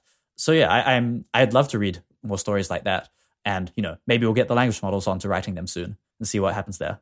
Yeah. Uh, well, well, the blog is called Characterizing Utopia, and it's on your blog, your blog, which is titled Thinking Complete. Um, there's, there's, there's plenty more in there. It was quite a long one, so uh, if people enjoyed those uh, those three, they should go and go and read the whole thing. Um, one final question. Uh, so one, one of my favorite uh, questions for for uh, people at parties. What's your favorite thought experiment ever? Yeah, I am a big fan of alternative history thought experiments. So you know, it feels really intriguing to me to wonder, for example, like why did the Roman Empire not industrialize? Because, you know, they had a bunch of the technology, they had a bunch of the materials and so on. It's just like, what's the like smallest little push that you can imagine that would start them rolling down the slope towards like a fully industrial society? Mm. Uh, and, you know, th- that's just like kind of fun to play around with. It's not very clear if we can ever have an actual answer to this, but it feels like these types of questions are yeah, just like really fun to like try and figure out what's actually causing like how do we actually get so lucky? Or were we in fact lucky? Was it like really overdetermined that the world would end up in the current state that it is? Uh, and then like going back even further like why did we even evolve the way that we did? You know like we've got humans and we've got plants and like what's the smallest change that you could make that would end up with the biological world looking like totally different to how it currently does? Um, one which I put out on Twitter a while back actually was something like, if all animals went extinct, how long would it take for plants to evolve to start like chasing each other around? Because now there's mm. this new like uh, niche in the ecosystem, which is like carnivorous creatures, and like yeah. it feels kind of crazy, but also it only took it's not crazy animals what's already a, few happened. hundred million years, right? Exactly, um, and it's just again, it's it's not really the type of thing that we can like properly know the answer to anytime soon, but I think it highlights just like how radically contingent a lot of the stuff could have been and like how little we know about the forces that actually led us to where we are today. And so that's always like a fun thing I enjoy thinking about. Yeah. Just, just turning back to the to the Roman one, there's some science fiction book about someone who's somehow accidentally sent back to Roman times, right? And they have to figure out how to make mm-hmm. their how to make their way. What, what's that one called? I don't know that one. I think uh, th- okay. there there are a couple that are about what happens if the Romans end up taking over the world. Mm. But ah, yeah, I, I'm nothing's coming to mind. Okay, well, p- people have told me the science fiction book is good, so we'll we'll figure out what it is, and we'll stick up a link to it in nice. the um in the, in the blog post associated with, uh, with the episode. Yeah, one, one of my favorite thought experiments is is very oh, very similar concept, but it's um imagine that you were unexpectedly uh, sent back to back to you know 200 BC. Would you be able to convince people that you were from the future just based on that you can't bring anything you can't bring any artifacts like an iPhone or something, but would you just with your knowledge be able to convince them? I, have heard people argue no, but I think the answer is just very clearly yes. Well, either you'd be a, you could persuade them either that you're from the future or you're from somewhere very weird, uh, where you've got knowledge that's uh, that, that's far beyond what they what they have and very unexpected. But uh, I think I'll, I'll, leave that as an exercise to the reader. All right, uh, my guest today has been uh, Richard Ngo. Thanks so much for coming on the 80,000 Hours podcast, Richard. Thanks for having me, Rob. Love the discussion.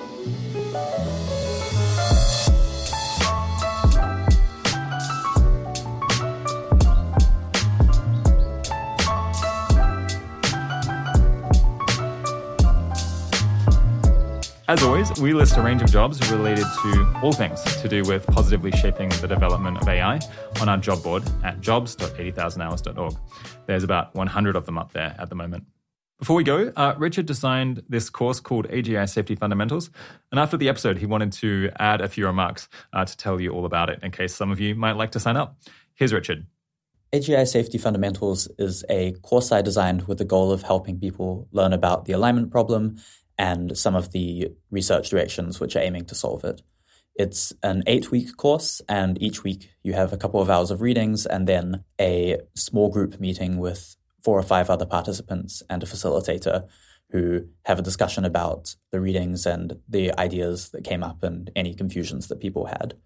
It's intended for a pretty wide range of audiences. So, ideally, people would have some background in a technical subject like computer science or mathematics, but you don't need any machine learning background. We've had people who are just uh, totally new to machine learning. We've also had people who are professors in machine learning and who mainly want to understand, you know, what's going on with the field of alignment.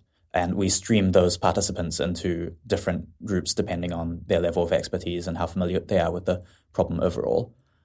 We're running the next round of that in February this coming year. And so if you want to apply for that, um, which I recommend as a way to learn more about the alignment problem, uh, the deadline is the 5th of January. And you just want to go to agisafetyfundamentals.com for that. We've also got two other courses which we run alongside that. One is the AI Governance Fundamentals course, which is a bit less technical and a bit more focused on the political and governance problems involved with the development of advanced AI. And then the other one is the Alignment 201 course for people who have already taken the Alignment Fundamentals course. Um, those ones aren't being run quite yet, uh, but you can go up to the website and find the curricula for each of those and work through it yourself or with a small group of others if you want to do so. Okay, uh, Rob again here. Thanks for that, Richard. One final announcement before we go is that Peter Hartree, who used to work at 80,000 Hours, has recently launched a new podcast feed that features human read audio versions of popular or particularly significant posts from the Effective Altruism Forum, uh, which might naturally be of interest to some regular listeners to this show. If you want to search for that and subscribe, the name of the feed is EA Forum Podcast, and then all audio in brackets. And naturally, I imagine you can find it in any podcasting app. All right. The 80,000 Hours podcast is produced and edited by Keiran Harris. Audio mastering and technical editing for this episode by Milo McGuire and Ben Cordell. Full transcripts and an extensive collection of links to learn more are available on our site and put together by Katy Moore. And now, for the first time, I can also add that our theme song is La Vita e Bella by Jazzinuf. Thanks for joining. Talk to you again soon.